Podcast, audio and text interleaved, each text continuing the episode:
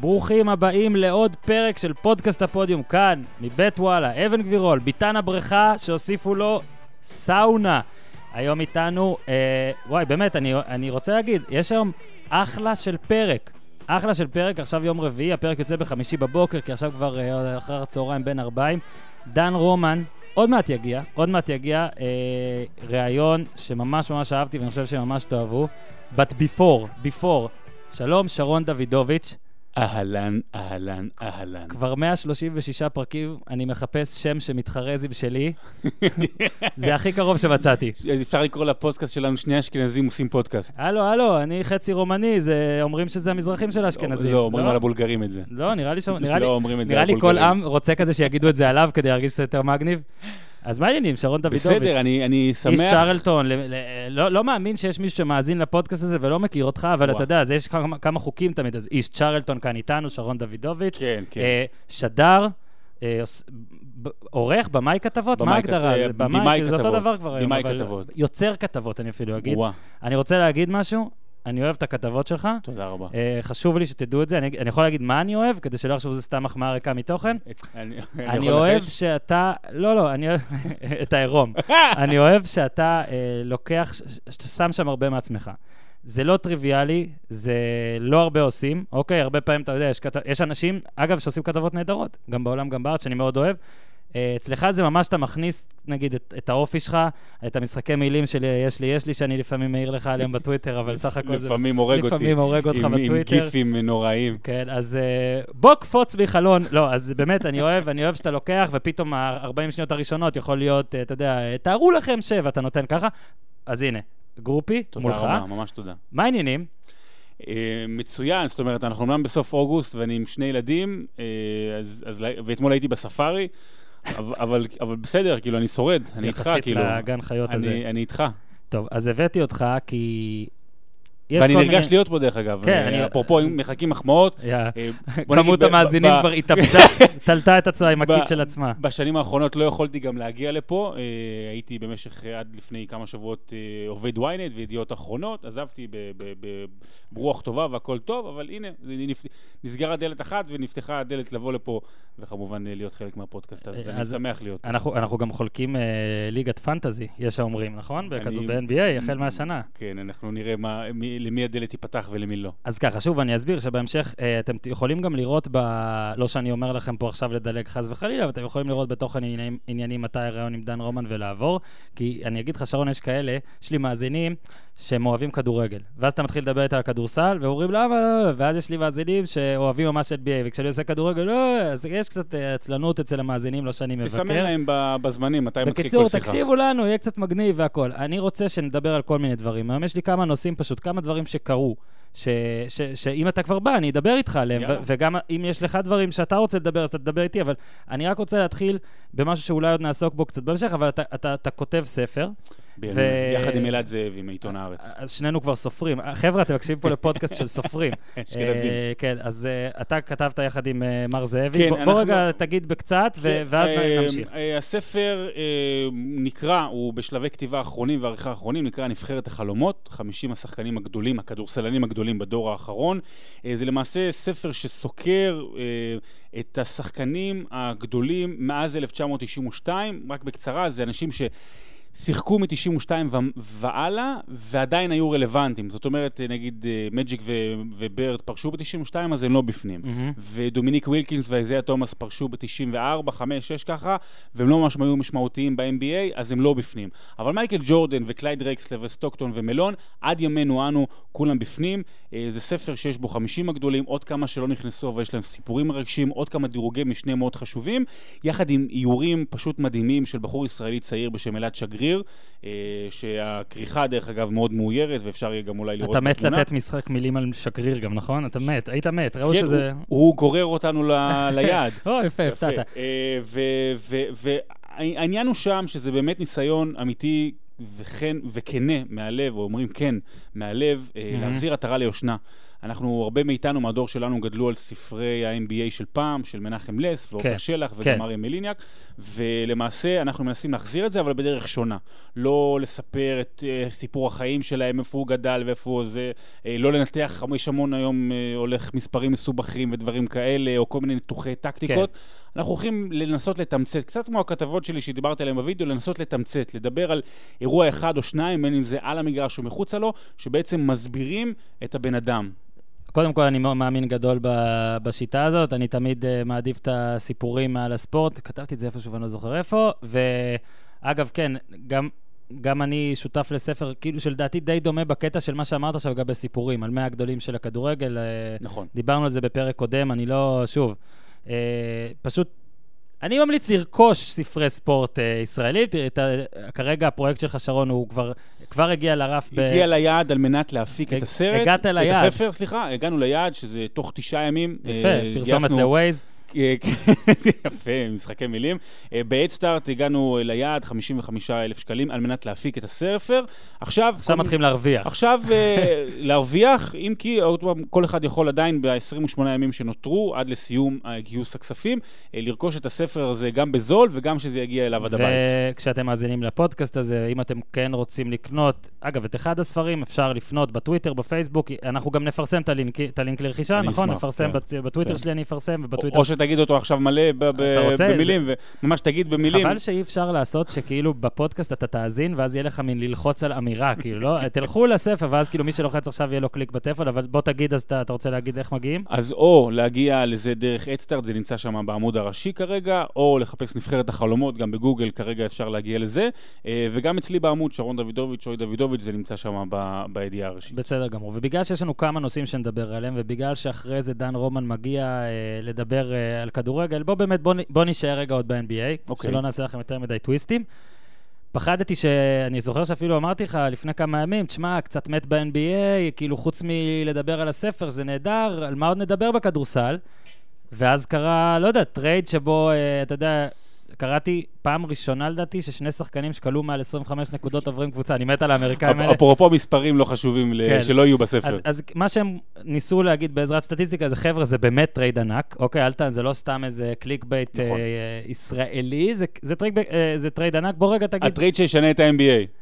פחות, אבל בוא, בוא רגע תגיד, שני, אה, כאילו, ראיתי, קראתי, סק, קראתי סקר, ש-56% אה, גורסים שקליבלנד הרוויחה. אני לא יודע, אני תמיד אומר שאני אוהב את הסופרסטאר אצלי. בוא רגע תגיד אה, מה דעתך. זאת אומרת, מי הרוויח? רגע, קיירי ארווינג עבר אה, לבוסטון. אגב, הלבש את המספר 11, הוא לא הירוק הראשון שהיום חתם והלבש את 11. איך אתה עושה את הטוטאים האלה? מסובב פה אה, משהו מטאפורי, ובעדו, בעדו תמורתו, אה, איזיה תומאס, קראודר עבר גם. ג'יי קראודר, אנטה זיזיץ', זיזיץ'. שהולך להיות אה, עונת אה, בכורה. מה, הוא אח של זה שהיה במכבי? דוד של אחיין? מה זה הסיפור הוא- שלו? שבט זיזיץ', לא, זה- כמו כהן זה. כמו הכפר שיבלי, שכולם כן. גששים, אז כל הזיזיץ' של שחקני כדורסל. ועוד בחירה של אה, ניו ג'רזי, של, סליחה, של ברוקלין אה, בחירה שאמורה להיות גבוהה, אולי top five. כן, למרות שאיתם כבר אי אפשר באמת לדעת. מי ניצח את הטרייד? שמע. שמע, אני, אני קצת הופתעתי וקצת לא. באמת, התגובה הראשונית של אנשים, של רוב האנשים, הייתה, מה? מה לעזאזל בוסטון עשה? איך יכול להיות שהיא נותנת כל כך הרבה בשביל כוכב אחד שבאופן עצמאי עדיין לא הוכיח את עצמו, לא כשהיה לבד ולא במשחקים שהוא היה בלי לברון ג'יימס. אבל אני חושב שאחרי שמנתחים את זה קצת יותר לפרטים, כל קבוצה הרוויחה. שתי הקבוצות למעשה הרוויחו. כי טוב, בס- זאת ההגדרה לטרייד מצוין. אז- זה טרייד מצוין, אני אגיד לך גם למה. קודם כל ולפני הכל, מי נמצא על השער, על הקאבר של ה-NBA 2K 2018? איזיה תומאס או קיירי ארווינג? זיזיץ'. לא, גם לא זיזיץ', קיירי ארווינג. מהמם. וזה אומר משהו. כי דני איינג' הביא לבוסטון אה, bona fide superstar. מישהו שהוא בן 25, שהוא אחד משחקני ההתקפה הטובים ביותר בליגה, שהוא עכשיו מגיע לגיל של בגרות. זאת אומרת, הוא עבר את הדרך של להיות לבד, הוא עבר את הדרך של ללמוד ממישהו כמו לברון, הוא עבר את הדרך גם של לזכות באליפות עם 40 נקודות במשחק מספר 7 וסל הכי חשוב, אמרו גם אולי אחד הכי גדולים בהיסטוריה של אליפות- המשחק. אליפות שלו? והוא. זה שאמור להוביל עכשיו את בוסטון. והמחיר הזה הוא הוגן. ולמה המחיר הזה הוא הוגן? כי איזיה תומאס הוא שחקן מרגש והוא אדיר, אבל הוא שחקן של סופרסטאר שנתיים. ותחשוב מה הם נתנו עבורו ומה הם מקבלים עבורו. אפרופו פנטזי, כל שחקני הפנטזי שמאזינים לנו יודעים שזה פשוט טרייד נהדר. מה נתת ומה אתה מקבל תמורת אותו שחקן. וזה שחקן שהוא כרגע בן 28 וחצי, בשנת חוזה, שהוא ירצה עונה הבאה חוזה מקסימום, ויש לו בעיית, אה, אה, בעיה, בעיית ירח, אה, ירכיים, ירכיים, סליחה. כן. שהוא גמר את העונה בפציעה. גמר את העונה בפציעה, לא ברור מה יהיה איתו, הוא בן 30 עוד שנה, שנה וחצי, אז הוא אדיר. אבל הוא לא franchise player, בטח לא כמו קיירי ארווינג. לא, אני חושב גם שהשאלה הגדולה פה זה, כאילו, איפה שאנשים שמים על המשקל, זה לא זה תמורת זה, כי פה ברור שקיירי יודע את זה, זה, נגיד על קראודר, זה על הבחירה. אז זהו, קראודר... פה זה השאלה. תראה, גם באופן אה, הגיוני, שניהם פחות או יותר אותו דבר. שניהם שחקנים התקפיים מאוד טובים, שניהם שחקני הגנה מאוד רעים. אה, איזיה אפילו יותר גרוע מקיירי ארווינג, דרך אגב. ג'יי קראודר, שחקן נפלא, אבל יאבד הרבה מאוד מהדקות שלו כשגורדון היוורד אה, מגיע למעשה לבוסטון, אז זה לא נורא. אה, זאת אומרת, זה המחיר שצריך לשלם. אנטי זיזיץ', אתה לא יודע מה יהיה איתו. בחירת דראפט גבוהה, נכון, זה מחיר גבוה, אבל לבוסטון יש עוד אחת שתגיע או מלייקרס או מסקרמנטו. אז היא מסודרת, ויש לה את אל הורפורד, ויש לה עכשיו את גורדון היוורד, ויש לה את איזיה תומאס, ויש לה אה, את אה, טאטום, אה, טטום ו- וג'לן רוז, ובאמת שחקנים... וכולם חשבו שטאטום יהיה חלק בעסקה בהתחלה, והוא לא אמרתי היה. ג'לן רוז. כן, לא, בסדר, לא מה אגב. פרשן שאני מת עליו. תאזינו. לפודקאסט של ג'יילן וג'קובי, אני מאוד אוהב. אבל אני חושב, דיברת על בחירות דראפט, שאולי- אני חושב שלבוסטון היו הרבה בחירות דראפט, ואני חושב שגם בחירות דראפט, לא שאני רוצה להגיד overrated או משהו כזה, אבל אתה במין עידן כזה, של עדיף שתביא מישהו כזה מוכח, גם קיירי זה לא top 20, זה הרבה יותר טוב מזה. גם היום? בחירות דראפט לוקח להם 4-5 שנים להתבשל, זה איך אומר. ילדים בני ו- 19. ולברון עוד כאן. עכשיו, מה שיהיה מעניין, קודם כל זה לדעת, זה משחק הפתיחה, נכון? קליבלנד כן, בוסטון? משחק הפתיחה. אה, מניאקים אלה, הכל שם מכור. וגם משחק הסיום במזרח, דרך אגב. גם אה, מכבי פתח תקווה אשדוד, גם מכבי פתח תקווה אשדוד היה טוב, ומלא ופיקנטריה, והיה סילבס נגד קריית שבת, רעננה. מכבי נתניה, הפועל עכו, שמונה ורבע, ספורט אחת, אה, תצפו. הנה, כן, מתחיל, משדר. מתחיל. אה, שאל. לא, אבל אני אגיד לך את הדבר הכי חשוב אולי, משהו שאף אחד לא אמר. זה רק מראה לך שוב אה, שאנחנו חיים בעידן לברון ג'יימס. כן. כי בסופו של דבר, כל הטרייד הזה, שהוא הטרייד הכי ענק שקרה בקיץ, מכל הטריידים שהיו וה- והמהלכים, והיו מהלכים, ברור. זה אה, טרייד שמתחיל בגלל לברון ג'יימס ונגמר בגלל לברון ג'יימס. קיירי רוצה לעזוב בגלל לברון ג'יימס, קליבלנד עושה את המהלכים כדי להשאיר אולי את לברון ג'יימס, בוסטון עושה את המהלכים כדי לנצח את לברון ג'יימס בגמר המזרח. אז, אז רק הוכחה עד כמה הבחור הזה דומיננטי. כן, אבל מה שמדהים זה שכאילו אה, קבוצות עושות פה מהלכים, אחת, הם, אין, השתי, אין שתי המועמדות. זאת אומרת, כנראה, כן, כנראה, שתי המועמדות במזרח, אלא אם כן אתה חושב שמשהו אחר. יכול להיות, אומרים שעכשיו עם הבלגן שנוצר פתאום בשתי הקבוצות, וייקח להם זמן להסתגל, אז אולי וושינגטון היא זה שתרוויח, אבל אני לא רואה שמישהי תעצור את אה, לברון וקליבלנד, בטח אם זו העונה האחרונה של לברון, דרך אגב, כן, בקליבלנד. עכשיו, בוא נדבר לשנייה, וקליבלנד בכלל עשתה את זה, כי תיירי, קיירי דרש trade, ככה כתבו שישה שבועות, ככה היו דיווחים, כבר שישה שבועות הוא מבקש, והוא מבקש מן הסתם. כאילו אומרים שהוא פשוט רצה להיות כוכב, רצה לזה, לדעתי הוא פשוט הבין פה, ברגע שלברון עוזב, אני ראיתי מה היה פה, אוקיי, הוא היה, הוא היה טוב גם אז ולא, ולא הצליח להביא אותו לכלום, והולך להיות עשוי, עלול להיות שם ריק מטורף. הוא היה, הוא היה בתוך ריק, הוא היה כן, שלוש שנים בריק. היה- הוא היה עם כספי בקבוצה, אני לא זוכר. לא זוכר. אני לא זוכר, אבל, לא, אבל, אבל היה, הוא היה בריק נוראי באמת של, של אחת הקבוצות הכי גרועות בהיסטוריה. הוא לא רוצה לחזור לזה, הוא יודע שאם הוא נשאר ככה, אותה קבוצה, אותו סגל, אז למעשה הוא חוזר ל, ל, להיות אה, שחק... דמרקוס קזינס בסקרמנטו, הוא לא רוצה. עכשיו, מה שמדהים זה שחשב, הי- היית יכול לחשוב שקליבלנד יגידו, טוב, אתה מניאק, אתה ככה עושה לנו, אנחנו נעביר אותך לקבוצה נגיד פיניקס, לא, לא שרע מקצועית, אולי עוד כמה שנים יהיה שם טוב מקצועית, אבל זה פיניקס, זה עדיין אריזונה במדבר והכל. הם אשכרה העבירו אותו גם לקבוצה שכפי הנראה, אתה יודע, עם המאמן והנכסים, עם העתיד הכי טוב במזרח. אוקיי, זה כאילו, לא יודע, לפעמים אני... אני כאילו ה trade הבעלים, הזה הוא טוב לקליבלנד, כאילו אם, אם, אם דן גילברט היה ישראלי, היה, היה כאילו פה בישראל, אז בטח היינו קוטלים אותו יותר מטביב, לא על מה שהוא עושה שם. ו- ובצדק, קודם כן? כל היו זורקים עליו ביצים על מה שהוא עשה לדיוויד בלאט. נכון. הלו, מה זאת אומרת? ביצים, אה? עדיין זורקים ביצים? מה, אתה אנטישמי? מה, אתה הולך להפגנות של ניאו-נאצים? תגיד לי, מה קורה איתך? מה אתה מפטר מאמן אה, שהוא מקום ראשון במזרח? מה, אתה אין לך אלוף, לב? הוא יכול היה להיות? אלוף. מי אתה בכלל? והמכתב ללברון גם היה גם הצגה. אז כנראה שנמאס להם, נמאס להם ממנו. אה, מיצינו? אפשר לעבור? בבקשה. קצת? בוא נעבור קצת אה, אה, לישראל ולא לכדורסל. הפועל באר שבע, אנחנו יום אחרי, נכתבו אלפי מילים, אני רוצ... תשמע, תשמע, כל יום נכתבים, נכתבות אלפי מילים. נכתבו אלפי מילים שעטפו דגים, ואני חושב ש... כתבתי את זה, פספוס ענק, כישלון ענק, ואני לא אהבתי את המערך של ברק בכר. בוא רגע תן לי את ה... את הדבר הראשון, עברו כבר כמעט 20 שעות מאז, אז אתה הרבה יותר קר ורגוע, פחות כואב לך ההפסד. בואו ניתן קצת על אה, באר שבע. אני יכול להגיד את ה... בכנות, הנה שומעים אותי, אני בפן המקצועי לגמרי, לא נורא לי שהם הפסידו, בפן המקצועי. למה? כי עכשיו הפועל באר שבע עוברת uh, לליגה האירופית, וזה ספורט אחת, אז, אז, אז לא נורא. שמע, איזה, אמריקאי נהיית. אין מה לעשות, לא, לא, אתה אומר לי בפן המקצועי, בפן הכלכלי, אה, לא, לא כלכלי, אבל בפן המקצועי. אבל במובן, זה, זה נורא עצוב. כי באמת זה היה יכול להיות, אתה יודע, שיא של תהליך, ו- וזה גם, עכשיו אנחנו ב-2017, שזה בדיוק 20 שנה על ההפסד 10-0 מול רודה. אתה יודע, זה... היו יכולים לסגור מעגל. בדיוק, לסגירת המעגל, אתה יודע, פתאום לארח פה את, לא יודע, ברצלונה, מנצ'סטר יונייטד. וזה לא קרה, אני חושב שזה, ציינת את זה גם נכון אצלך, המערך אולי לא כל כך היה נכון, היו המון פצועים. המון פצועים בהפועל באר שבע, אי אפשר להגיד, אבל בסופו של דבר, וזה לא אמרו הרבה, מדובר בכישלון. כן. מדובר בכישלון מקצועי של הפועל באר שבע. זה כמו שכתבתי את זה אתמול בטוויטר, גם כשאתה מגיע למשחק, כשאתה מגדיר אותו בתוך המועדון כהכי חשוב בתולדות המועדון, המועדון שאתה מפסיד בו זה כישלון. ואגב, לא צריך גם לפחד להגיד זה, וזה כאילו גם נתפס בישראל שאם אתה אומר על משהו כישלון, אין לך דרך כן. ארץ, אין לך תרבות, זה כישלון. אוקיי, לעשות אחת-אחת בסאוטהמפטון ולעלות לשלב 32 הגדולות, זאת הצלחה מסחררת, נכון. זה ענק, זה הישג יפה, וגם אז לא הגזמת. ופה זה כישלון. אגב, תשאל כל אחד בבאר שבע עכשיו, לא, לא לציטוט, כי בישראל מפחדים לדבר. תשמע, מה היה? יגיד, תשמע, נכשלנו. בטוח יגידו את זה, גם ברק בכר, גם כולם. אגב, ראיתי את ה, גם את הרעיון של ברק בכר אחרי, גם היום בשדה התעופה. אתה שם לב עד כמה זה הפסד לא רגיל. וזאת הנקודה, אגב, כי לדעתי הנקודה תהיה עכשיו הרבה יותר מנטלית מכל דבר אחר.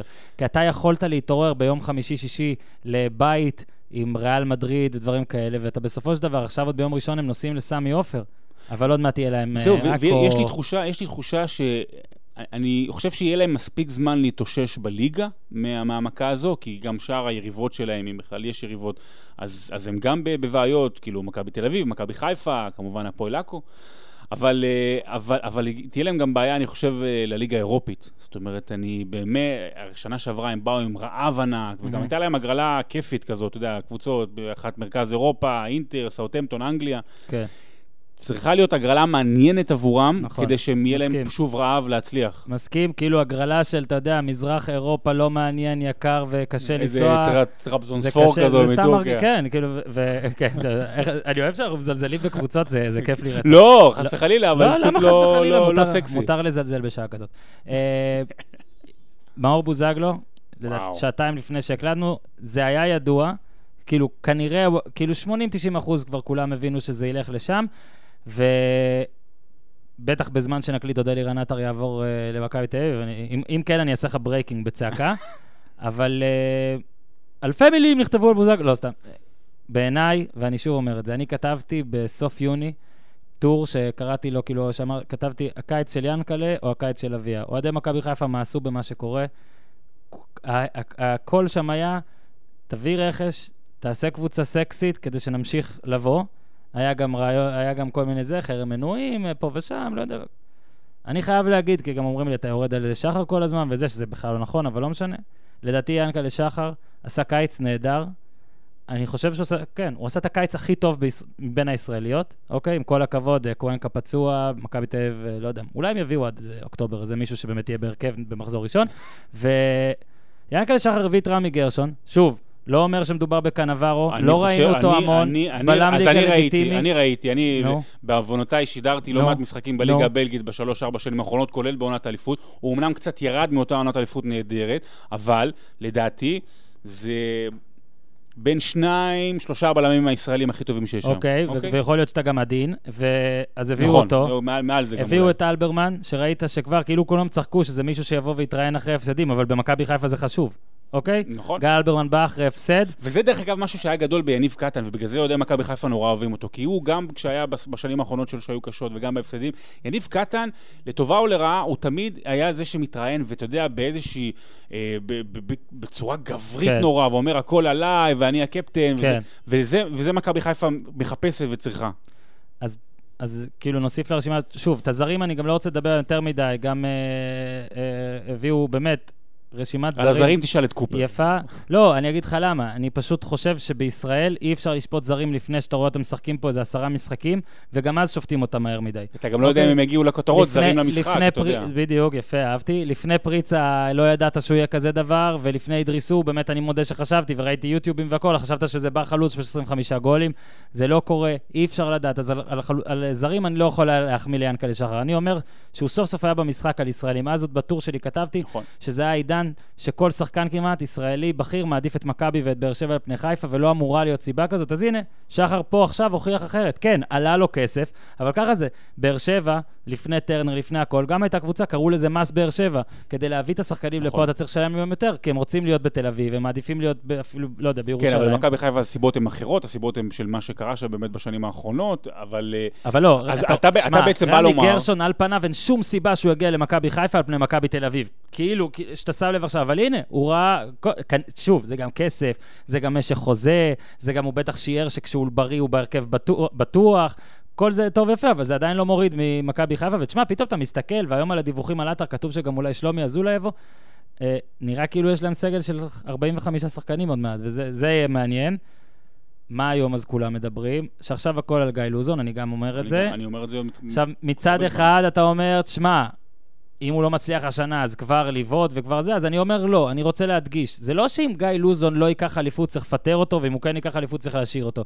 אבל גיא לוזון, אין שום סיבה שמכבי לא- חיפה לא תהיה תחרותית בליגה הזאת. זה מה שאני רוצה להגיד, זה מה שאני אני חושב. אומר דבר כזה, אם מכבי חיפה לא מתחרה השנה על האליפות, יכולה להפסיד. יכולה להפסיד את זה באפריל, במאי, אבל אם היא לא, מת... אם היא לא מגיעה כן, לפלייאוף... לא לפלייאוף העליון, שהיא מועמדת לאליפות ברמה של 3, 4, 5 נקודות מהמקום הראשון, אז זה אומר שמשהו פה עובד לא בסדר, למרות שיש את הסגל, ה... אני לא יודע אם הוא נכון, צריך לראות, אתה יודע, גם התאמות, ולגיא לוזון יש שיטה מאוד, כן, מאוד אבל- ברורה, גם בבלגיה הוא שיחק איתה, צריך לראות גם שהכל מתאים. אני מניח שזה נעשה בשיתוף. כשג'ורדי קרויף הגיע למכבי תל אביב, הוא בתוך חודשיים בנה פה קבוצה, שאחרי זה הוא גם באמת בינואר הוא שם את ה finish עם זהבי ופריצה, אבל זה לא שבמכבי תל אביב היה פה איזה אימפריה או משהו, מכבי תל אביב הייתה אחרי עשר שנים רעות, לא היה שם כמעט שום דבר. אם אתה זוכר, רפי דהניה, גיל ביטון אז שיחקו שם. זה לא ש... ו...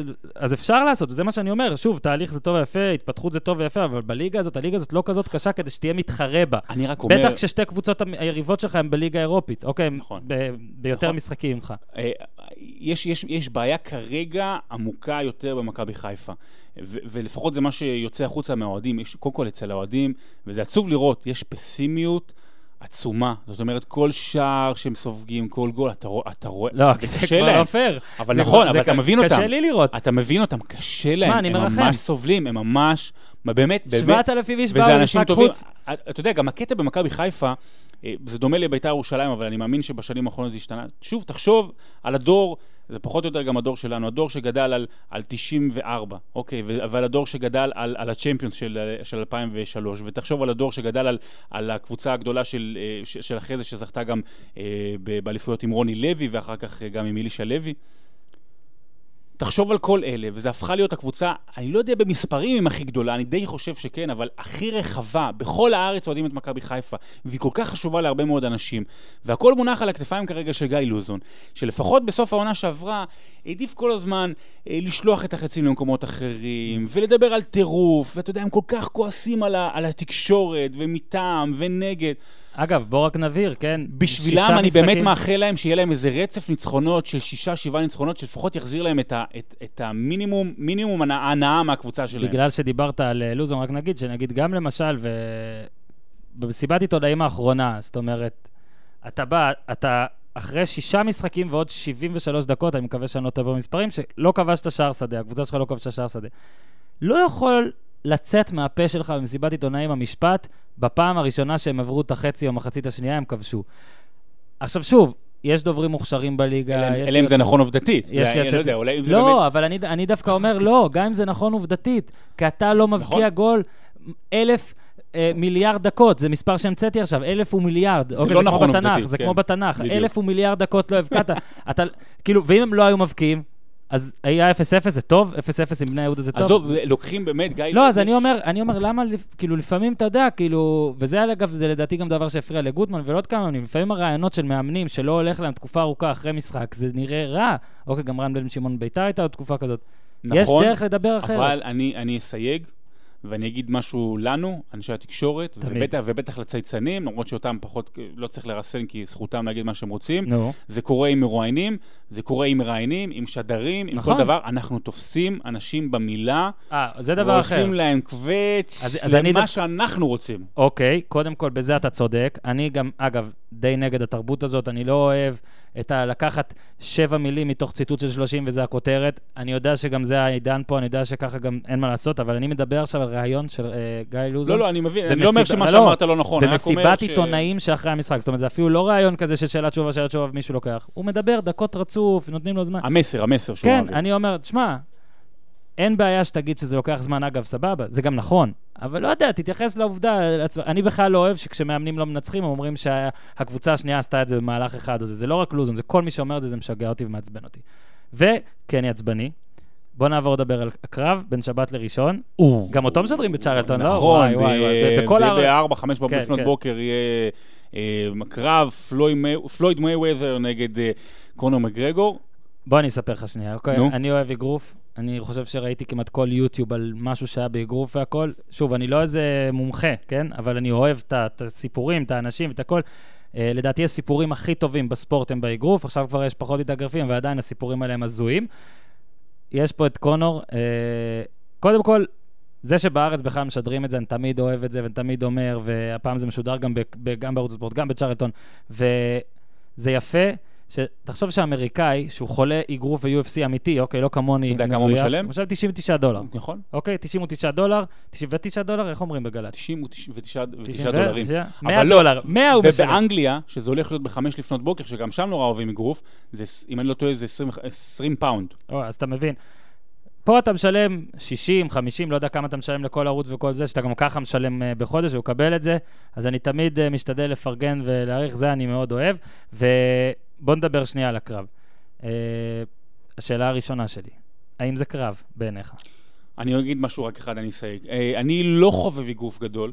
אה, אני לא, אני, אני, אני מודה שגם אפילו קצת קשה לי לראות MMA, באמת, אה, UFC, אני, קשה לי. גם אני, לי קשה לראות ה- זה, זה, זה קשה, נפש אני, רכה. אני, אני לא יכול uh, לראות את זה, זה כואב לי. אבל uh, אגרוף, אני מאוד אוהב, כמו שאמרת, את הסיפורים מחר, uh, היום, סליחה, הערב, ב, במשחק בין מכבי תל אביב לאלתח. Uh, אתם מוזמנים לראות, הכנתי על זה כתבת וידאו, uh, שאני מאמין שגם מחר תהיה בעמוד הפייסבוק, ו, ו, ואז נכנסתי לעומק. ובאמת, כמו שאתה אומר, אני שמח מאוד שאמרת את זה וגם חייכתי, העניין של הסיפורים. אז האם זה קרב? האם הקרב הזה יהיה מעניין? מי ינצח? מה יהיה ב-10, 20, 30 דקות שיהיה את הקרב? התשובה שלי, לא מעניין. מהמם. לא מעניין. זאת אומרת, מעניין לדורות אחר כך, אבל כרגע, איך שהסיפור הזה נבנה, ומה שקורה מסביב, זה, זה הספורט. הספורט, הציפייה לאירוע, האירוע, נכון שהוא חשוב, הוא יכול להיזכר הרבה זמן, אבל הציפייה לאירוע היא מה שעושה בעצם את האירוע בסופו של דבר. אז, אז האם זה קרב? כן, זה קרב. למה? כי אומרים לנו שזה קרב, ואומרים לנו שאם מגרגור ינצח את מייוודר, יכול להיות כאן משהו הרסני לאגרוף. זאת אומרת, באמת, אומרים ש, ש, שיגידו, רגע, מה, בא בן אדם הזה שאין לו שום ניסיון בזירה וינצח את מי שמעולם לא הפסיד בזירה? אז יש כאן פחד מאוד מאוד גדול לאגרוף. אז יש כאן משהו שמונח על הכף, יש כאן שני לוחמים שהפכו להיות שני מתאגרפים, אז הקרב כאן הוא ללא ספק. בוא אני אגיד לך, קודם כל לדעתי, אה, קונור עושה פה דבר שהוא מצד אחד חכם, אוקיי? הוא מגיע, טוב, פלויד בן 40, והוא עוד, הוא פרש, החזיר אותו מפרישה, בטח יפרוש שוב אחרי זה.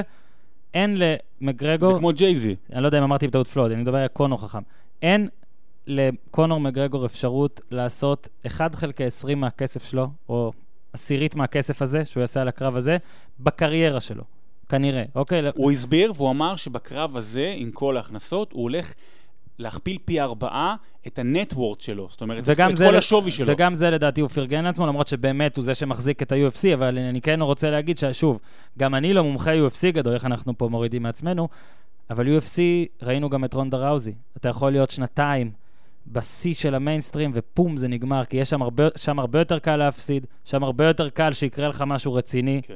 פיזי או מנטלי, לעומת אגרוף.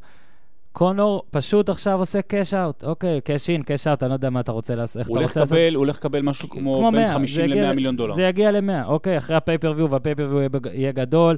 ו- ואגב, אם הם איכשהו יצליחו לעשות איזשהו קרב צמוד, הוא יכול להיות גם עוד קרב, אוקיי? כי שוב, הכסף פה יותר חשוב מכל... טוב, לפלויד יש דבר אחד שיותר חשוב מכסף, זה האפס בטור ההפסדים, אבל הכסף הוא גם חשוב. לא, לא, לא, לא, לא, יותר לא. אני אומר שהאפס לא, לא, האפס הכסף יותר חשוב. חשוב. לא, לא לא, לא אכפת לו. פה לא היה- אנחנו הוא- מתווכחים. לא, הוא לא לא היה אכפת לו. לא. אני בוא- אגיד בוא לך- נעשה קרב. אני אגיד לך, אני אומר לך, פלויד בור- בוחר, לפחות בעשור האחרון, מאז שאני עוקב, הוא בוחר את היריבים תמיד קצת אחרי השיא, בדרך למטה, שכבר, כשכולם עדיין מחכים, כמו עם פקיאו. אוקיי, כן. כו- הקרב מול פקיאו היה מטורף, קרב המאה. ש- זה באמת היה קרב הקרב עצמו. היה נוראי. והקרב עצמו היה נוראי. זה היה סבל, אנשים שלא מבינים באגרוף קמו בבוקר, באו לראות. אמרו, גם רגע, מי רגע, שהבין, רגע, גם מה מי קורה, שהבין, מה קורה? רגע, זה לא כמו ברוקי? רגע, אבל ראיתי סרטים של מוחמד לא, עלי, למה הוא לא נותן לו מכה? אבל אגב, כי פלויד נלחם, כמו שאמרתי לך עכשיו, הוא לא רוצה להפסיד. בגלל זה יהיה מעניין לראות הוא מה... מוריניו של ה- של האגרוף. אני חושב שמתישהו כתבתי את זה, אני רוצה... יכול להיות שציית- יכול- ציטטתי יכול- אותך, יכול להיות. לא, זה זה מצוין, ואם לא, אז נמציא שכן.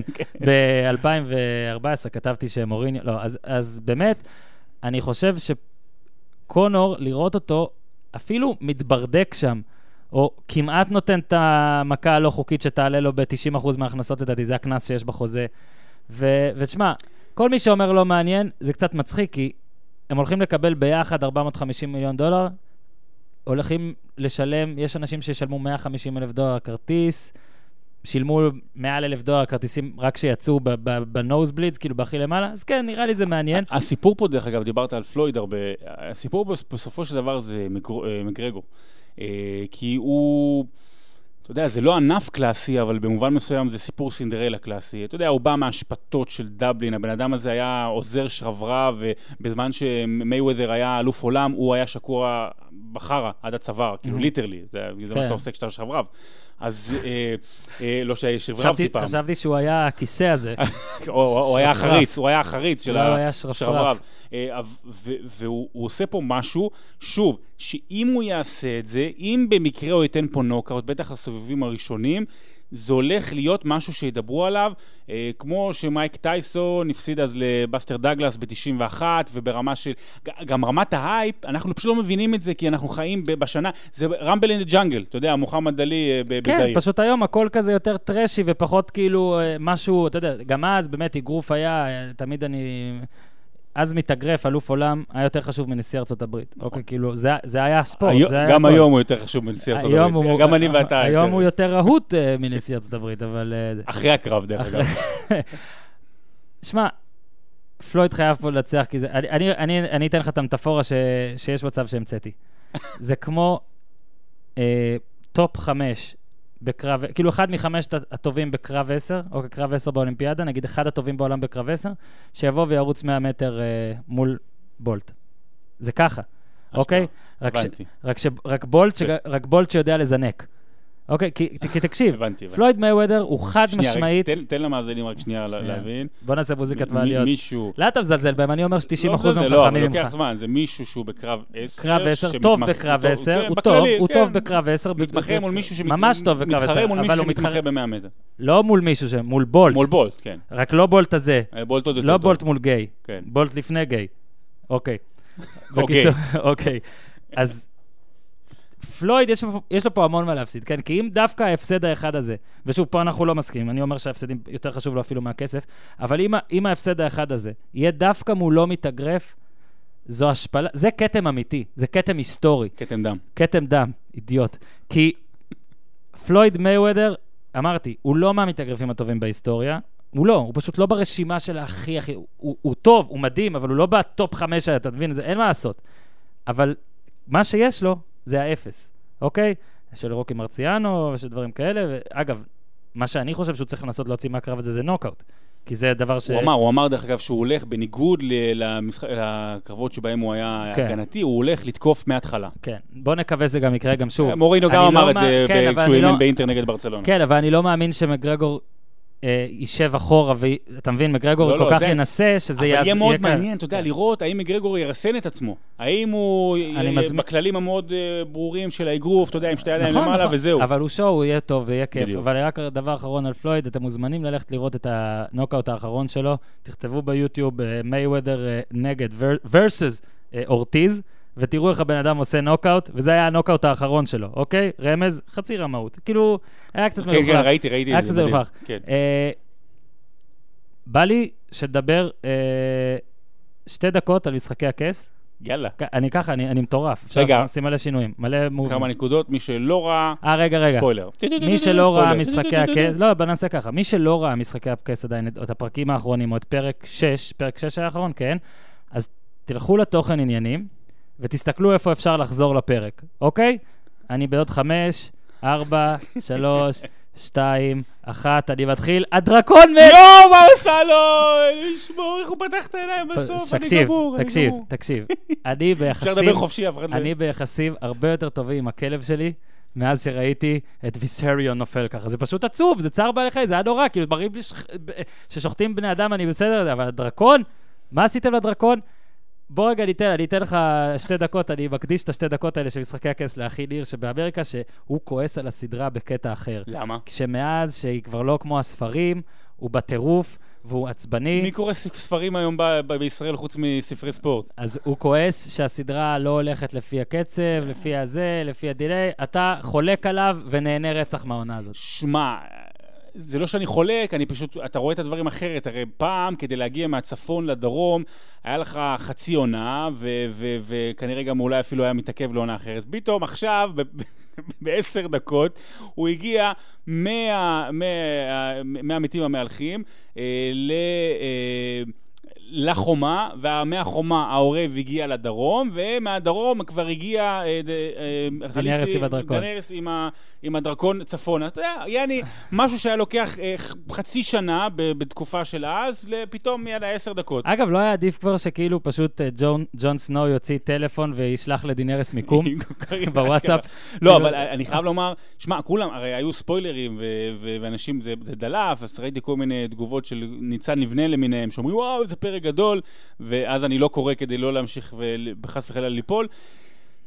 ואמרו פרק 6 מדהים, ועבר ועבר, וכאילו חצי ראשון היה די משעמם, וכל הקטע עם אריה ו- ו- לא לא, יש לי, ביקורת. על הפרק, היה יש לי. ביקורת. ואז הסוף, כאילו, פסיכי, למרות שגם, אתה יודע, הם נלחמים שם נגד 900 כאילו מתים, והם, והם מנצחים, והם לא נופלים, וגם אתה לא מבין לא, מי, אתה זה- לא מבין מי מת, ודרך אגב, יש לי כן הערה, אבל אני מודה, ראיתי את כל הפרקים, ויחסית בפרק זמן קצוב. חסרים לנו מתים. לא, אני, אני לא זוכר את כל ה... אני לא זוכר את כל הדברים, אני לא זוכר, ה- זה שהוא הבן לא, של אני- רוברט ברטיון, מ- מאיפה הוא הגיע? אני לא זוכר אותו, באמת. הוא שט בסירה, גנדרי, נו. ומי, וההוא אמר לו, והוא מכר אותו ל... אני לא זוכר את זה. לא, קודם כל, אתה צריך להיות פריק כדי לזכור הכל, ויש הרבה פריקים. ואגב, אני העונה הזאת דווקא התחלתי להגדיל את פריקיותי, ואני רואה כזה ביוטיוב כל מיני תיאוריות ודברים והכל.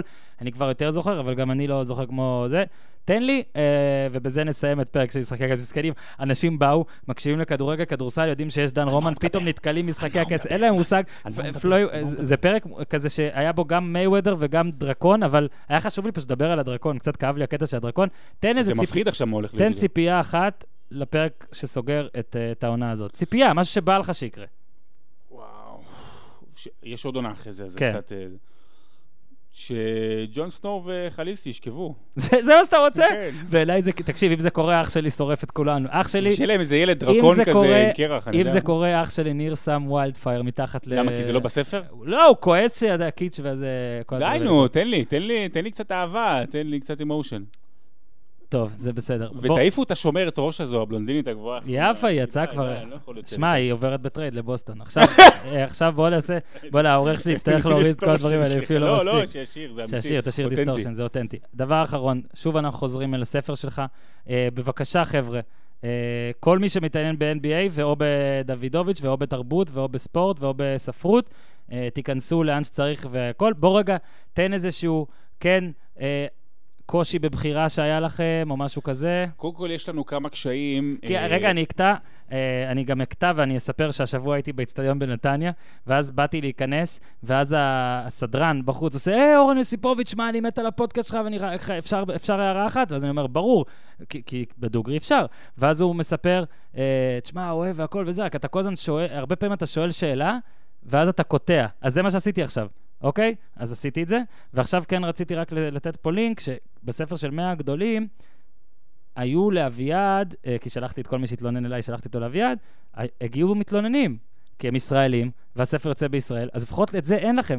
כאילו, מג'יק לא שולח לך הודעה בוואטסאפ, כאילו, הודעה גם פאסיב אגרסיב. אה, יפה מאוד הספר של מאה הגדולים. אתה יודע, שאתה מקבל את זה עם מישהו שלא במאה, אהבתי מאוד את הספר, יפה מאוד, בחרתם אנשים ראויים. זהו, לא, אז לא. לך אין לא את זה. לענות עכשיו, או שאתה... זהו, אפשר. לאיש מנתניה על ההערה תודה, ואני באמת באמת צריך לעבוד על זה. אז לענ- לענות? זהו, אני אין לי אוקיי. שאלה יותר. מה שאני אומר- לא, סתם. אוקיי. יש לנו כמה קשיים. אה, קודם כל, אה, מי, מי ייכנס לתוך החמישים? אה, זאת אומרת, האמת שהקושי שם הוא לא יותר מדי גדול, אבל הקושי הראשון, הכי חשוב, לא לשכוח אף אחד. לעבור, אתה יודע, יש רשימה של שמות. אני יכול להגיד לך שהיום ממש, אנחנו כבר בשלבים נורא מתקדמים, פתאום אמרנו, היי, שכחנו מישהו חשוב, שהיה אפילו MVP של סדרת גמר, צריך כנראה להכניס אותו, אבל אז אתה, במקום מי אתה מוציא. אז שם יש קושי. יש קצת קושי בדירוגים. אה, כן, אצלכם זה גם דירוג, ראוי יש לציין, זה דירוג. מ-50 עד, עד 1, וגם הכל פחות או יותר מוסבר. אה, הדירוג מושפע מ, מהצלחות, מהישגים אישיים, מהישגים קבוצתיים, מכישרון, מיכולת. שוחד. מהשפעה, לא, לא, יש, יש, בסופו של דבר זה סובייקטיבי, זאת אומרת, זה באמת. מאהבה, אבל uh, גם ממידת השפעה וגם הסיפור. גם הסיפור רק פה שניכם מעלה. בחרתם? שנינו, לא, אבל אנחנו מתדיינים. אח שלי גם, uh, משה דוידוביץ', הוא גם תרם uh, כמה, כמה טורים, ו- ו- ואנחנו מתדיינים כמובן על הדירוג. זה לא, לא יהיה uh, שלנו לבד, כי זה באמת מאוד מאוד חשוב. אז הקושי הראשון הוא לא לשכוח אף אחד. הקושי השני הוא את מי להכניס. אה, אני יכול להגיד לך שיש כל מיני התלבטויות, למשל מישהו כמו קריס בוש, שאתה אומר לעצמך, רגע, הוא, הוא זכה באליפויות, אבל הוא היה שוליה, ואולי הוא לא כזה משמעותי, ואז אתה אומר, בואנה, הוא היה 11 פעמים באולסטאר, זאת אומרת, 11 זה כבר משמעותי. ברור. זאת אומרת, צריך להרחיב, ואז יש לו גם את הסיפור עם, ה, עם, עם איך שהוא פרש וכל העניין הזה, והריבאונד הכי מפורסם כנראה בהיסטוריה, במשחק לריי מספר אלן. 6. ריי אלן. אז, אז אתה אומר, כן, הוא נכנס. ועוד כמה קשיים קטנים, אתה יודע, רגע, אה, סטיב נש לפני קלייד דרקסלר, קלייד דרקסלר לפני סטיב נש, כל מיני דברים קטנים כאלה, אבל הקושי הכי גדול, וגם הכי מפחיד, זה סוגיית קובי בריינט. סוגיית במיוחד קובי בריינט ולברון ג'יימס, אבל השאלה הגדולה, כי באמת, אתה יודע, ההודעה שאני הכי, הכי, הרבה מקבל, ואתה אומר לעצמך passive aggressive, ואנשים ישלחו הודעות, אנשים אה, לא יאהבו כל מיני דירוגים ברור. שאנחנו עושים, קודם כל, למעלה ישראלים, או לא- למטה. קודם כל, ישראלים מאוד דעתניים, אפילו יותר מ... כן, נראה לי כל צורכי ספורט הם יכולים, אתה אחרים. יודע, עבודה של שנה וחצי. ככה זה מרגיש לי, כאילו כשעבדתי בגרדיאן הבריטי ארבע שנים, לא קיבלתי טוקבק שלילי אחד, לא, אבל... אני יכול להגיד לך שאני, אתה יודע, מישהו יכול לבוא להגיד, רגע, עבודה של שנה וחצי, 250 מילה, איורים, טקסטים, עבודה, ואז בגלל שמישהו מקום רביעי ולא מקום שלישי, מוריד מהאמינות של הספר. קקי של ספר. כן. אבל קובי בריינט, אנחנו עוד, אני יכול להגיד לך שזה עוד לא סופי, אני גם לא אגיד לך איזה מקום הוא, אבל זו סוגיה מאוד מאוד מעניינת, האם הוא יותר גדול מלברון ג'יימס או לא.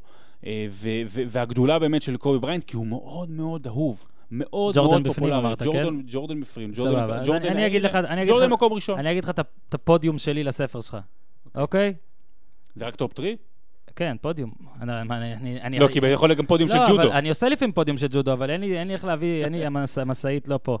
אני מקווה שאני לא שוכח, אנחנו מדברים על 92 והלאה. מ-92 והלאה, אנשים שעדיין הראו משמעותיים ורלוונטיים. ג'ורדן, לברון, קובי. ואני אגיד לך למה. ואני חולה קובי בריינט. אני ממש אוהב אותו, בעיקר בגלל שיש לו אופי בעייתי. אני מת על זה. לדעתי הוא הרבה יותר אה, כזה, לא יודע, אני אגיד גבר כזה מלברון, אפשר להגיד את זה? כאילו, גבר כזה? כאילו, גבר? לו- גם המשחק שלו הרבה יותר פינס, כן, כן, הוא, כן, כן. הרבה יותר גבר. אני פשוט חושב שלברון, כן, יש פה את הקטע של כמה גם גמרים היית, ומה שעשית, ו- והעליונות. זאת אומרת, לברון בשום שלב, בשום שלב, לא היה כזה מספר שתיים, או אתה יודע, או לקח לו כמה שנים, או... אתה מבין? ולדעתי גם, ושוב, אני אגב גם ג'ורדן לברון מאוד מובהק, זאת אומרת, אני הרבה ריבים על זה, כאילו, ג'ורדן לפני לברון מובהק לא אצלי. חושב שכבר יש ריבים על זה. אני מקווה, אבל חושב. ה- היה במאי, ולא, היו מלא ריבים. אה, אבל אני חושב שאתה יודע, שאתה מגיל 15, מסומן והכול, זה, אפשר להתפרק, וראינו מלא בחירות אחד בדראפט שמתפרקות, אז הוא בחירה אחת, מספר אחת, מ- מישהו נולד כמעט. אני אספר על זה בהרצאה שלי שאני עושה, ודרך אגב, ביום, יש הרצאה. ביום שלישי הקרוב בבאר שבע, אה, בעתיקה, בביר גרדן, אתם מוזמנים. אה, יש שם גם אה, נוס, חלק ש, שמוקדש לברון ג'יימס. ואני שם אומר שאוהבים לשנוא, או יותר נכון אפילו אהבו לשנוא את לברון Mhm. ג'יימס. ואתה יודע, אתה אומר לעצמך למה? כי הוא שחצן, כי הוא יהיר, כי הוא עבר מקבוצה, כי הוא, כי הוא הזניח את קליבלנד, כי בגלל ההחלטה המפורסמת, אה, בגלל שהוא אנטישמי ומה שהוא עשה לדייוויד בלאט. מלא מלא סיבות, אבל בסופו של דבר למה שונאים אותו, או למה שנאו אותו? בגלל שכל מהלך שלו מתחילת הקריירה נראה היה מתוכנן ותקשורתי, ושום דבר לא היה נראה אמיתי. ואני חושב שבבכי ובדמעות של 2016, בגמר, במשחק מספר 7, עזוב, עזוב הדומיננטיות, עזוב הקאמבק המטורף, עזוב המספרים שהוא רשם שם, זה שהוא נפל על הרצפה ובכה, והיה שם משהו פתאום כן ואמיתי, זה החזיר את הנרטיב, כן. זה החזיר את הנרטיב ללברון ג'יימס בן ה-16, שמופיע לספורטס אילוסטרייטד, The Chosen One. ואני אומר את זה ככה בהרצאה, לא היה בהיסטוריה של הספורט ספורטאי שהוטל עליו כזה משקל כבד בגיל כל כך צעיר, ועמד בציפיות. נכון. הוא אולי לא The Chosen 1, הוא אולי The Chosen 2 או The Chosen 3 בהיסטוריה הכללית, או, או The Chosen 4, 5, לא משנה, אבל שוב. מעולם לא היה מישהו שגם עמד במטען הזה שהוטל עליו. ואני כן אגיד את זה לטובתו, עצם זה שיש דיון בכלל לברון ג'ורדן השואו, היה דיון, זה הכבוד הענק שהוא זכה לו, מה לעשות, הקלאץ', יכולת הקלאץ' שלו טיפה פחות גדולה משל מייקל. אין מה לעשות. של כולם, אבל דרך אגב היא יותר גדולה משל קובי, זה, זה עוד משהו שצריך... זה מספרים. אבל, אבל יש עדיין דיון, האם קובי או לברון יהיו יותר גדולים, וזה רק תוכלו לראות בספר. אני רק אמרתי מה אני אומר, ואם אתה לא תלך כמוני, אני לא קונה, זה אין שום בעיה. דרך אגב, עוד לא קנית, שמת לב? איי איי איי, לחץ חברתי, עוד לא קנה. אפשר לקנות במחיר מוזל. כן, אתה יכול... עכשיו, בחניות. לדעתי צריך לעשות בארטר, אבל בסדר. שרון דוידוביץ', אני רק אספר לך, עוד מעט נתחיל לראיון אה, פה עם דן רומן. אני נשאר להקשיב. ואני רק אגיד לך, הוא ידבר בו המילה שעריים ומרמורק, המילים שעריים ומרמורק יוזכרו, מבטיח. אם הוא אמר שעריים, אז, אז אני לא מקשיב. אוקיי, אז אולי הוא אמר מרמורק פעמיים. הגיוני שהוא אמר שהדרבי של מרמורק הוא בין מרמורק למרמורק? אני לא בטוח. לא, אבל, אה, אבל, אבל אין, אין, אין צטדיון ברחוב, אתה יודע את זה? איך אתה תמיד פותח עוד ליג בסוף. שרון דוידוביץ', אה, צ'רלטון, אה, מחבר הספר, נבחרת החלומות, אוקיי, ביחד, בצוותא, עם אלעד זאבי. שוב, ממליץ לכם, אוקיי, תקנו, תעשו, מה יש לכם? יאללה, בסדר גמור. תודה רבה. יאללה, תודה, תודה, תודה לך. ועכשיו, כפיים, לא, לא חייבים. מה העניינים, דן רומן? היי, מה נשמע? בסדר גמור, אני, אני חייב להגיד, כי, גם, כי כבר עכשיו עשית את זה, וזה אמנם באלתור, אבל אה, אתה הבן אדם שתמיד כשאני יוצא לי להתקשר אליך, אתה עונה ונשמע מופתע. זאת אומרת, כאילו, אתה הרי לוחץ על לענות, ועדיין אתה מצליח להישאר מופתע. אני חושב שזה יתרון שלך, כי אתה תמיד מעביר את הכדור אה, למגרש של הצד השני, אז קודם כל, עם זה תמשיך. דבר שני, אנחנו מקליטים את זה, אני מנסה הרבה זמן להקליט איתך, וסוף סוף יוצא לנו, והיום יום רביעי אחר הצהריים בישראל, לעומת אה, אחר צהריים גם בגרמניה, ומחר, ביום חמישי, אה, אתה נוסע להגרלת הצ'מפיונס ליג. אז uh, היום הפועל באר שבע, אתמול כאילו, נוכחנו לדעת שהפועל באר שבע, אין לה יותר מדי מה לעשות שם, אבל לדן רומן יש מה לעשות שם, ועכשיו אני רוצה בבקשה ממך, לפני שנדבר על עוד דברים שמעניינים אותי בך, רק תספר לי מה אתה עושה שם. אה, אוקיי, אני, קודם כל, אני לא הולך לשלוף את השמות מהכדור. איי, איי, איי. אה, זה, זה לא הולך לקרות, פשוט אני סיימתי עכשיו תואר בוופא לניהול כדורגל. והחבר'ה שסיימו את הקורס, בעצם אה, החלטנו להקים אה, רשת אלומני כזאת, רשת בוגרים בעצם, אה, שתהפוך להיות משפיעה בכדורגל האירופאי, ואני בעצם נמצא בוועד המנהל של הדבר הזה. אז מחר יש לנו, יש לנו פגישה במונקו ואני, ואני נוסע לשם. זה לא, ההגרלות הן לא תמיד ב... לא יודע, הגרלות תמיד אני זוכר שהן בניון שווייץ, אז הפעם זה...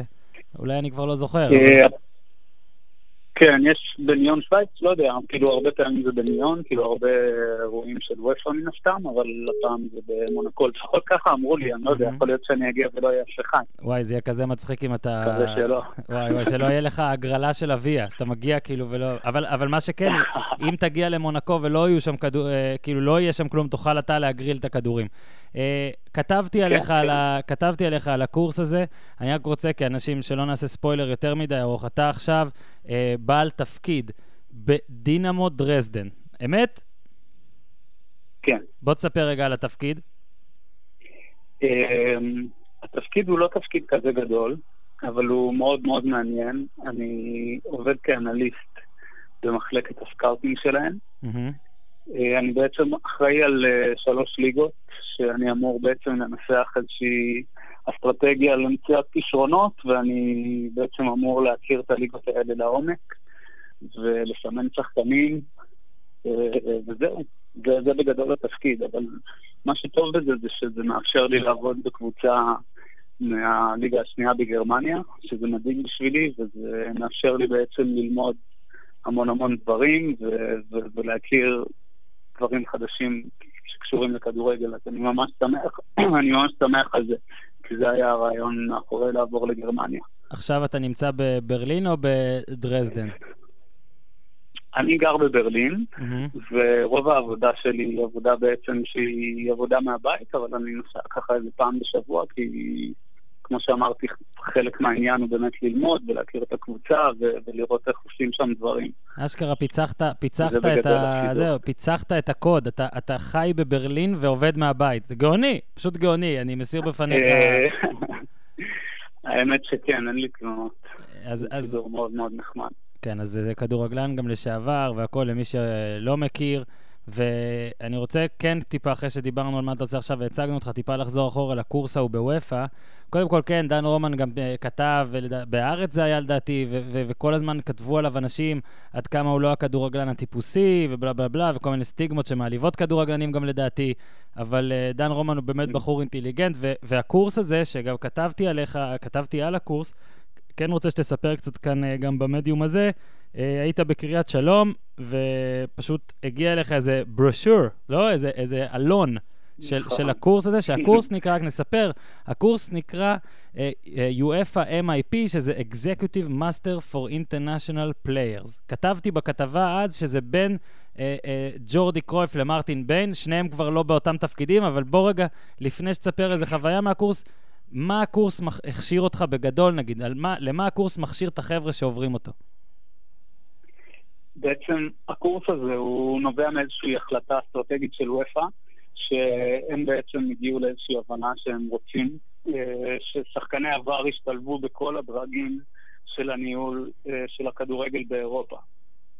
ומה שהקורס הזה בעצם מכשיר אותך זה להיות כל סוג של מנהל, כאילו זה יכול להיות general manager, זה יכול להיות sporting director, זה יכול להיות Head of Marketing, זה משהו שהוא, שהוא די כללי, וכל אחד לוקח את זה לאיזה כיוון שהוא, שהוא רוצה, אבל מה, מה שהיה מיוחד זה, זה באמת שכאילו זה אפשר לי ולחברים שלי מהקורס בעצם לראות את, את ה top של ה top של הכדורגל האירופאי, כאילו לראות איך העסק הזה מתנהל ולשמוע הרצאות מה sporting director של פריס סן ג'רמן ולבקר בארסנל ובבאיירן מינכן ובברצלונה, וכאילו זה, זה היה באמת משהו ממש על רמה, זה, זה היה מדהים מבחינתי. כן, אז דיברנו בתחילת הקורס, וכבר סיפרת כמה חוויות.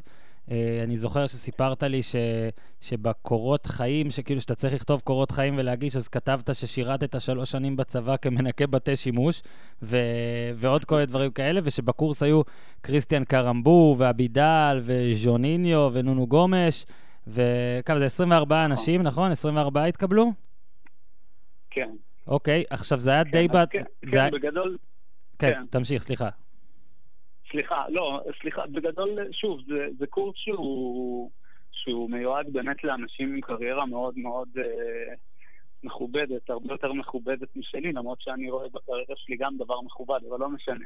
אה, ממש שחקנים שהם top עולמי, שזכו כן. בדברים, ושיחקו ברמות הכי הכי גבוהות, ואיכשהו הצלחתי להשתחל לשם, שזה מאוד מאוד נחמד. אה, הם אמרו לי ש, שמה שתפס אותם זה, זה באמת שכתבתי להם שאני... שיש לי יכולות ניקוי, ניקוי בתי שימוש מאוד מאוד גבוהות, וזה מצא חן ביניהם, זה תפס אותם איכשהו, אז... זו אמת, זו, אמת, זו אמת אגב, אני, אני נראה לי סיפרת לי משהו על זה ואני כבר שכחתי, אז זה טוב, כי ככה גם המאזינים ירוויחו. אה, בצבא, האם זה היה, זו, היה, זו הייתה המעלה הגדולה שלך? אה, זה מה שעשיתי בצבא, זה מה שאפשר לי לצאת לאימונים בעצם. וואלה. אה, זה יפה, זה כאילו בטח... שימוש, כן. בטח כל כשאתה... יום ניקיתי 20 אסלות. זה, זה יהיה מצחיק ש... כשאתה תגיע, ואני מאמין שתגיע, אה, אתה יודע, לעוד כמה תחנות תתקדם והכול, ודרך, באמת, בדרך האירופית, אלוהים ישמור לאן תגיע, אולי תגיע מאוד מאוד גבוה. אז כאילו בטח יהיו, יהיה דור שלם של אנשים ש, שלפני, ש-30 שנה לפני כן, נגיד, היו בצה"ל ויגידו, וואי, הוא ניקה לי את האסלה, הוא ניקה אחריי את האסלה. שמע, זה, זה אחלה. אני מקווה שהם, כאילו שניקיתי טוב את האסלה. אז בוא רגע, לא תן קצת, תן קצת, איך אפשר לנקות אסלה סתם? גם נראה לי כאילו זה משהו שאם אתה לא עושה טוב, זה חרא.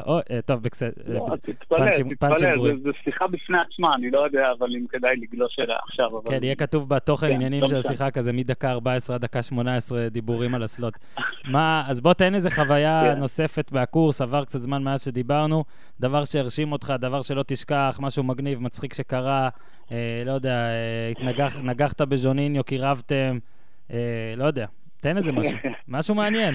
אה, קשה, אה, לא יודע, אני לא, לא רוצה לגלוש לרכילות. תראה, היו שני דברים, כאילו, שני אספקטים שהם היו ממש משמעותיים מבחינתי. הראשון זה באמת, אה, זה המרצים שהיו, ובעצם, כמו שאמרתי, זה מרצים ש... זה, זה היה הטופ של, של הכדורגל האירופאי. Mm-hmm. ובאמת הידע שצברתי כאילו מההרצאות האלה, ודברים שראיתי בסיורים ובכל הדברים האלה. וההיבט השני זה באמת להיות בכיתה אחת עם אנשים שהם, אה, שהם אגדות כדורגל. כן. ו- וזה לדבר איתם, וזה לחקור אותם, אה, ואני יודע לאכול את הראש. כן. אז לעשות איתם שיחות ולשמוע דברים על, על, על גוורדיולה, על קלופ, על רומריו, לא יודע, כאילו, מ, אתה יודע, ממקור ראשון. כן. וזה דבר מדהים מבחינתי, וזה גם היה מאוד מלמד, וברמה החווייתית זה גם, זה בעצם, אה, לא יודע, כאילו, אתה פתאום יושב כזה ליד ראי, והוא, והוא מבקש ממך מים, ואתה כזה אומר, טוב, אני אתן לך מים. והוא מבסוט, ואתה גרמת לו לחייך, ואתה כזה, אה, נחמד, וזה משחק כדורגל.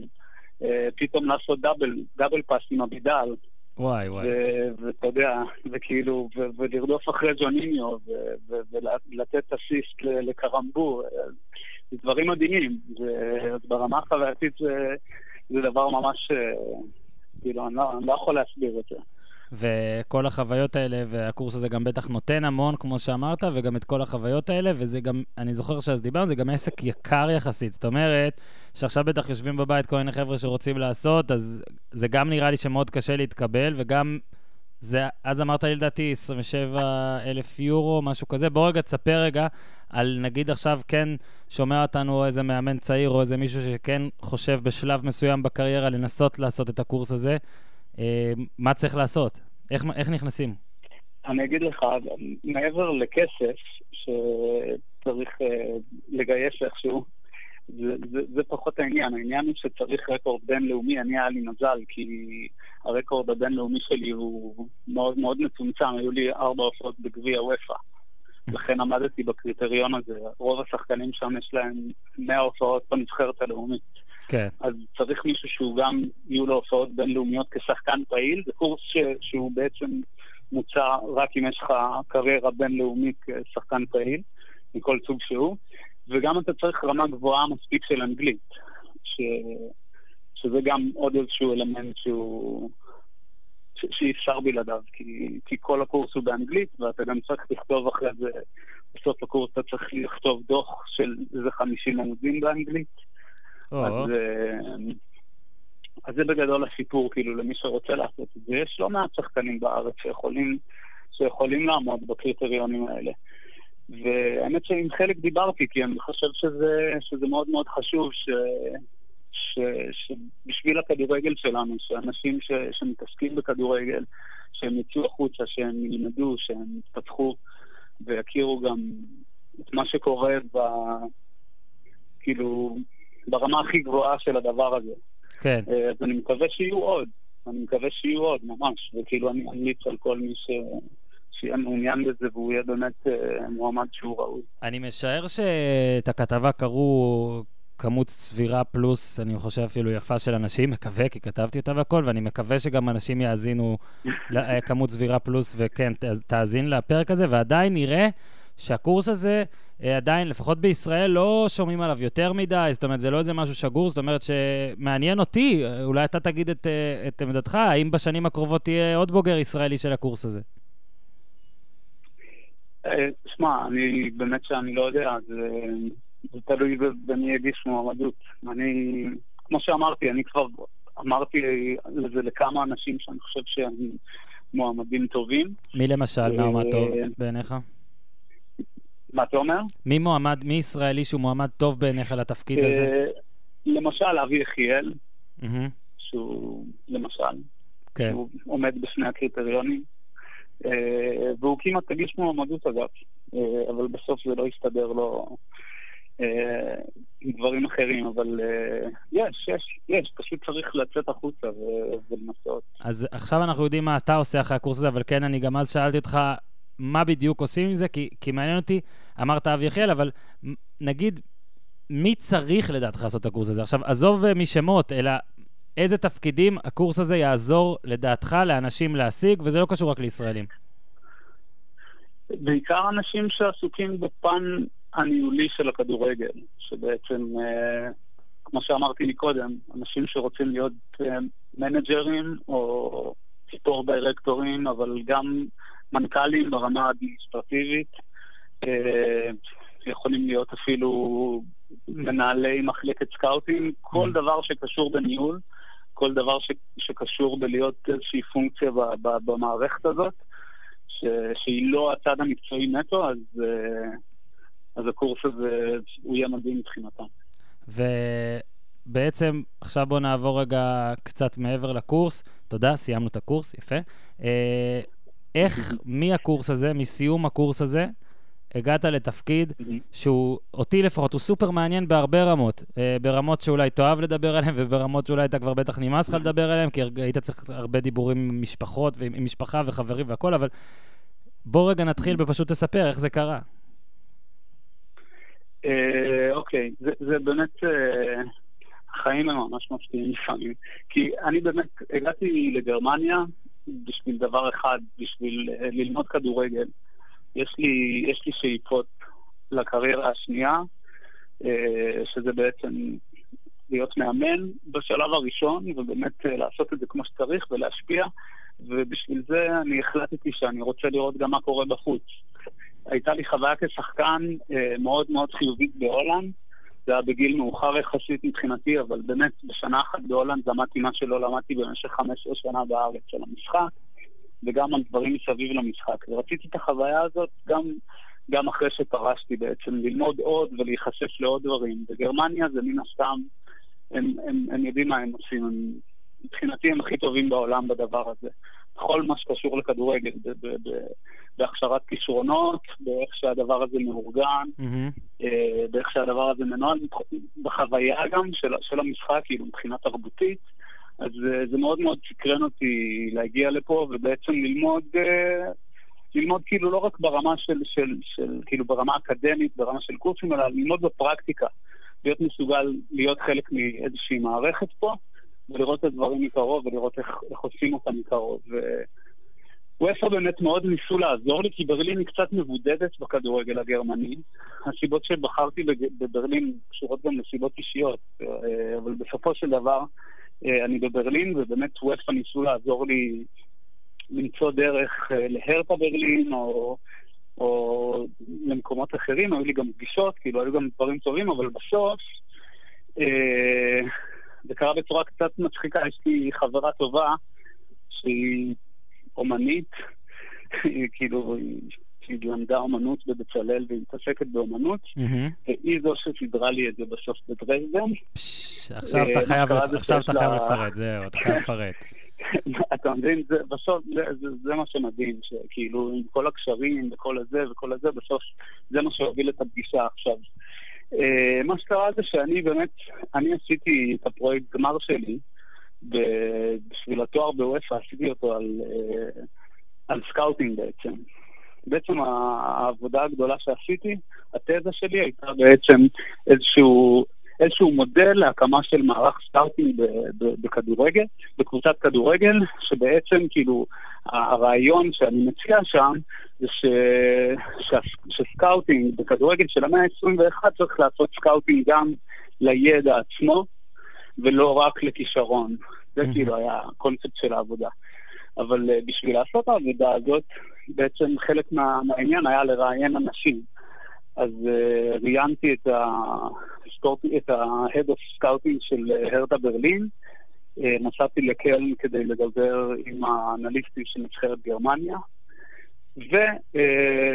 באמת החברה הזאת שלי הצליחה לארגן דרך הבן זוג שלה, שהוא מגיע מדרזן במקור, את הרעיון עם ה-Head of Scouting של דינה מדרזן. והייתה לנו אחלה פגישה, וכאילו, היה חיבור טוב. ובפגישות האלה אתה באמת גם יכול להראות את עצמך, ויכול להציג את עצמך ולהראות שיש לך מושג ודברים כאלה, וזה באמת בסוף אה, הביא לאיזשהו קשר, שבסוף אה, הוביל לזה שהם הציעו לי בעצם את התפקיד הזה. רגע, אז כאילו, סבבה, היא קישרה והכל, ועדיין, איפה היה מין איזה רגע של אולי מבחן עבורך? מה זה היה רעיון עבודה? אה, כאילו, אתה בכל זאת, עם כל הכבוד לקורס, אני בטוח שקבוצה רוצה מישהו בתפקיד שלך, שאומנם אתה קצת נראה לי מגמד אותו, אבל לדעתי זה תפקיד שהוא גם לך וגם להם מאוד חשוב. בוא תספר רגע מה היה בין לבין, זאת אומרת, מה... עוד שלב, השלב האחרון שחסר. האמת שלא, זה באמת, זה היה כל כך פשוט. תראה, אני מגיע, הגעתי למקום חדש, שהוא... שאף אחד לא מכיר אותי. הגעתי למקום חדש, אף אחד פה לא מכיר אותי, ואני חיפשתי דרך פנימה בעצם. עכשיו, הכדורגל הוא מועדון שהוא גם מאוד מאוד סגור. הוא, אתה יודע, לא פשוט אה, מקבלים אנשים לתפקידים, כאילו, זה לא עובד ככה, גם אתה מוכשר וגם יש לך קורות חיים שהם מעניינים.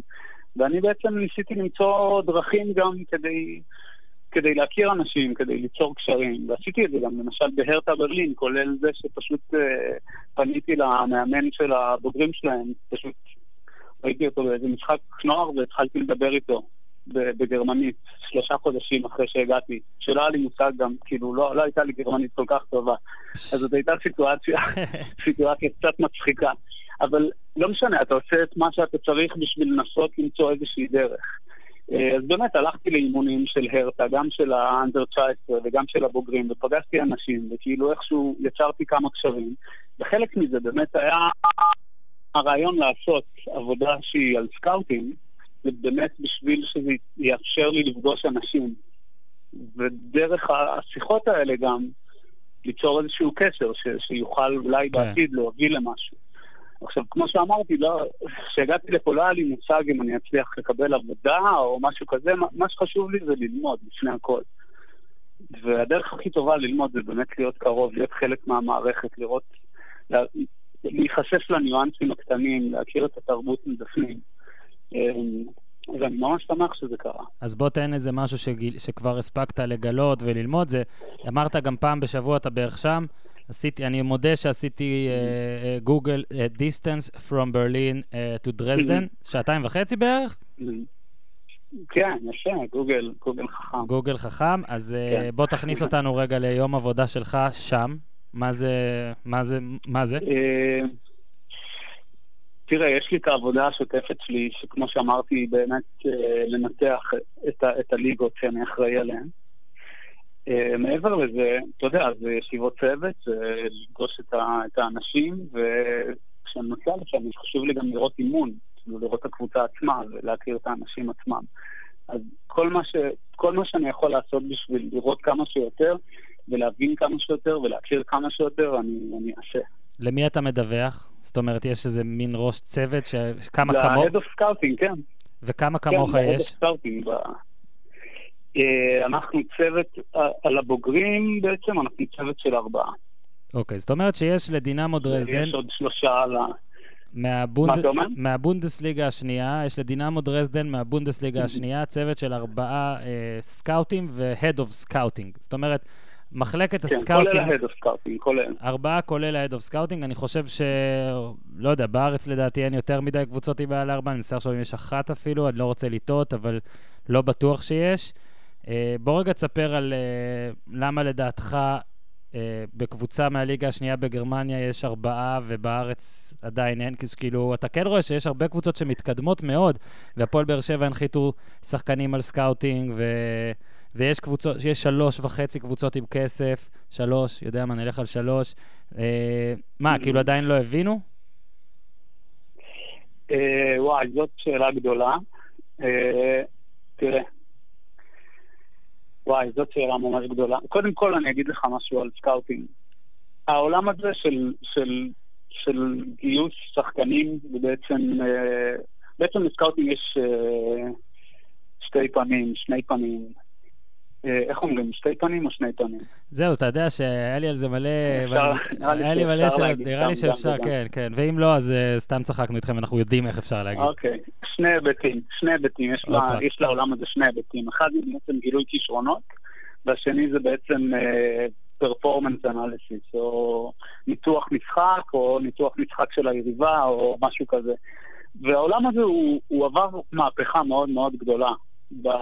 בעשור האחרון, או לא יודע, או בשנים האחרונות. וכל מה שקשור לחשיבה על כדורגל בכלל, העולם הזה הוא, הוא מאוד מאוד שונה. והיום כשמדברים על כדורגל יש כל כך הרבה מושגים ש, שעדיין לא מגיעים לארץ, ואתה לא שומע אותם בשיח של הכדורגל בארץ, שזה, um, לא יודע, פאקינג, expected, expected goals, rates, כל מיני מונחים חדשים כאלה שבעצם משקפים את הכניסה של הסטטיסטיקה ושל הכלים שמאפשרים לך לראות דברים שעדיין לא ראית.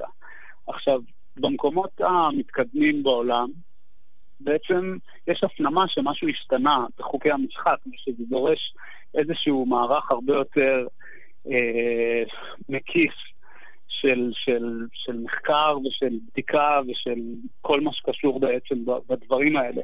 ובארץ נראה לי שההכרה הזאת היא עדיין ממש ממש בהתחלה. כן. הקבוצות עדיין לא, לא השמינו את זה ש, ש, שבעצם כל השיח השתנה, כל ההגיונות השתנו. היום מדברים על כדורגל בצורה שהיא לחלוטין אחרת מאיך שדיברו על כדורגל אפילו שאני התחלתי לשחק. כן, אבל הנקודה היא שאתה אומר שהיית בהולנד, היית בהולנד ואמרת את מה שכמעט כל ישראלי שיצא לחו"ל אמר, בשנה בהולנד למדתי כמו 15 שנים בארץ. וכל מאמן שהולך להשתלמות, שיוצא להשתלמות בסטמפורד ברידג', או כאילו, אתה יודע, במתקן האימונים של צ'לסי נגיד, או בביירן מינכן, ומאמנים ישראלים הולכים לדברים האלה, קמפנו, לכל המקומות הטובים באירופה, ו- ואני לא מתכוון רק לקבוצות פאר, תמיד הם חוזרים, ובריאיון הראשון אחרי זה הם מספרים ככה. יש שם הכל, ציוד, אמבטיות קרח, בלה בלה בלה בלה בלה, אלף דברים. שחקנים באים בשמונה בבוקר, נשארים לאחרי האימון לארוחת צהריים, עושים עוד אימון אחרי זה, עושים עוד אימון אחרי צהריים. אני זוכר את הסרט, לדעתי זה הכתבה או סרט של עמנואל רוזן על ההבדל בין טל בן חיים לא, לא, לדוד. לא, לא, אל לא, תתחיל, אל תתחיל. לא מתחיל, אני רק שואל דבר כזה. לא, לא, אני רק שואל דבר כזה. כולכם יוצאים, כולכם יוצאים, רואים כן. מה קורה בחוץ, עובדים בחוץ, הכל, ואז חוזרים לפה, ועדיין יש שיחות ב-2017 אה, ביני לבין דן רומן, שעכשיו שם, והוא אומר לי את אותם דברים ששמעתי לפני 20 שנה, של שם יודעים יותר. אז עכשיו, יש פה כבר כסף, לפחות בשלוש קבוצות. אני שואל, אה, לא יודע, אולי אני, אולי אני חי בסרט, אולי זה בחיים לא ישתנה, לא ישתנה, לא יודע. אני חי בסרט? אוקיי, okay, שנייה, רגע. זה שוב, זו שאלה כל כך גדולה, ואתה גם מרים לי פה להנחתה, אתה כאילו נוגע פה בנקודות רגישות. אני אגיד על זה כמה דברים. יאללה. דבר שני, אני לא שותף ל... לתפיסה הזאת שהכל גרוע בארץ. גם אני, אני לא. אני לא חושב שהכל גרוע בארץ. כאילו, ותמיד השיחה הזאת על הכדורי, ההבדלים, יש מין, יש את השיחה על הכדורגל הישראלי, היא תמיד במסגרת של איפה אנחנו ביחס לאירופה. Mm-hmm. עכשיו, קודם כל אין דבר כזה אירופה. יש כאילו, יש גרמניה, כן. ויש uh, צרפת, ויש רומניה, ויש סלובניה, ויש יוון, יש כל מיני מקומות, עם נכון. כל מיני מסורות, ולא ב, לא בכל המקומות זה באמת כל כך טוב. אגב, חלק מה... חוויה, כאילו חלק מהחוויות שאני לוקח איתי מהקורס מהתואר הזה שעשיתי בוופא, זה לראות שוואלה, כאילו, גם בארץ אפשר לעשות דברים, וכאילו זה לא איזה משהו שהוא...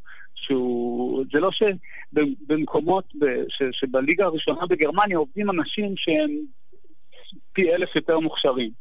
תראה, יש הבדל שהוא, קודם כל, שחייבים להתייחס אליו, שמדברים על הכדורגל בארץ, עם או בלי קשר לכדורגל האחר, וזה התרבות. אני חושב שהכדורגל בארץ זה באמת, זה המקום הכי לחוץ בעולם.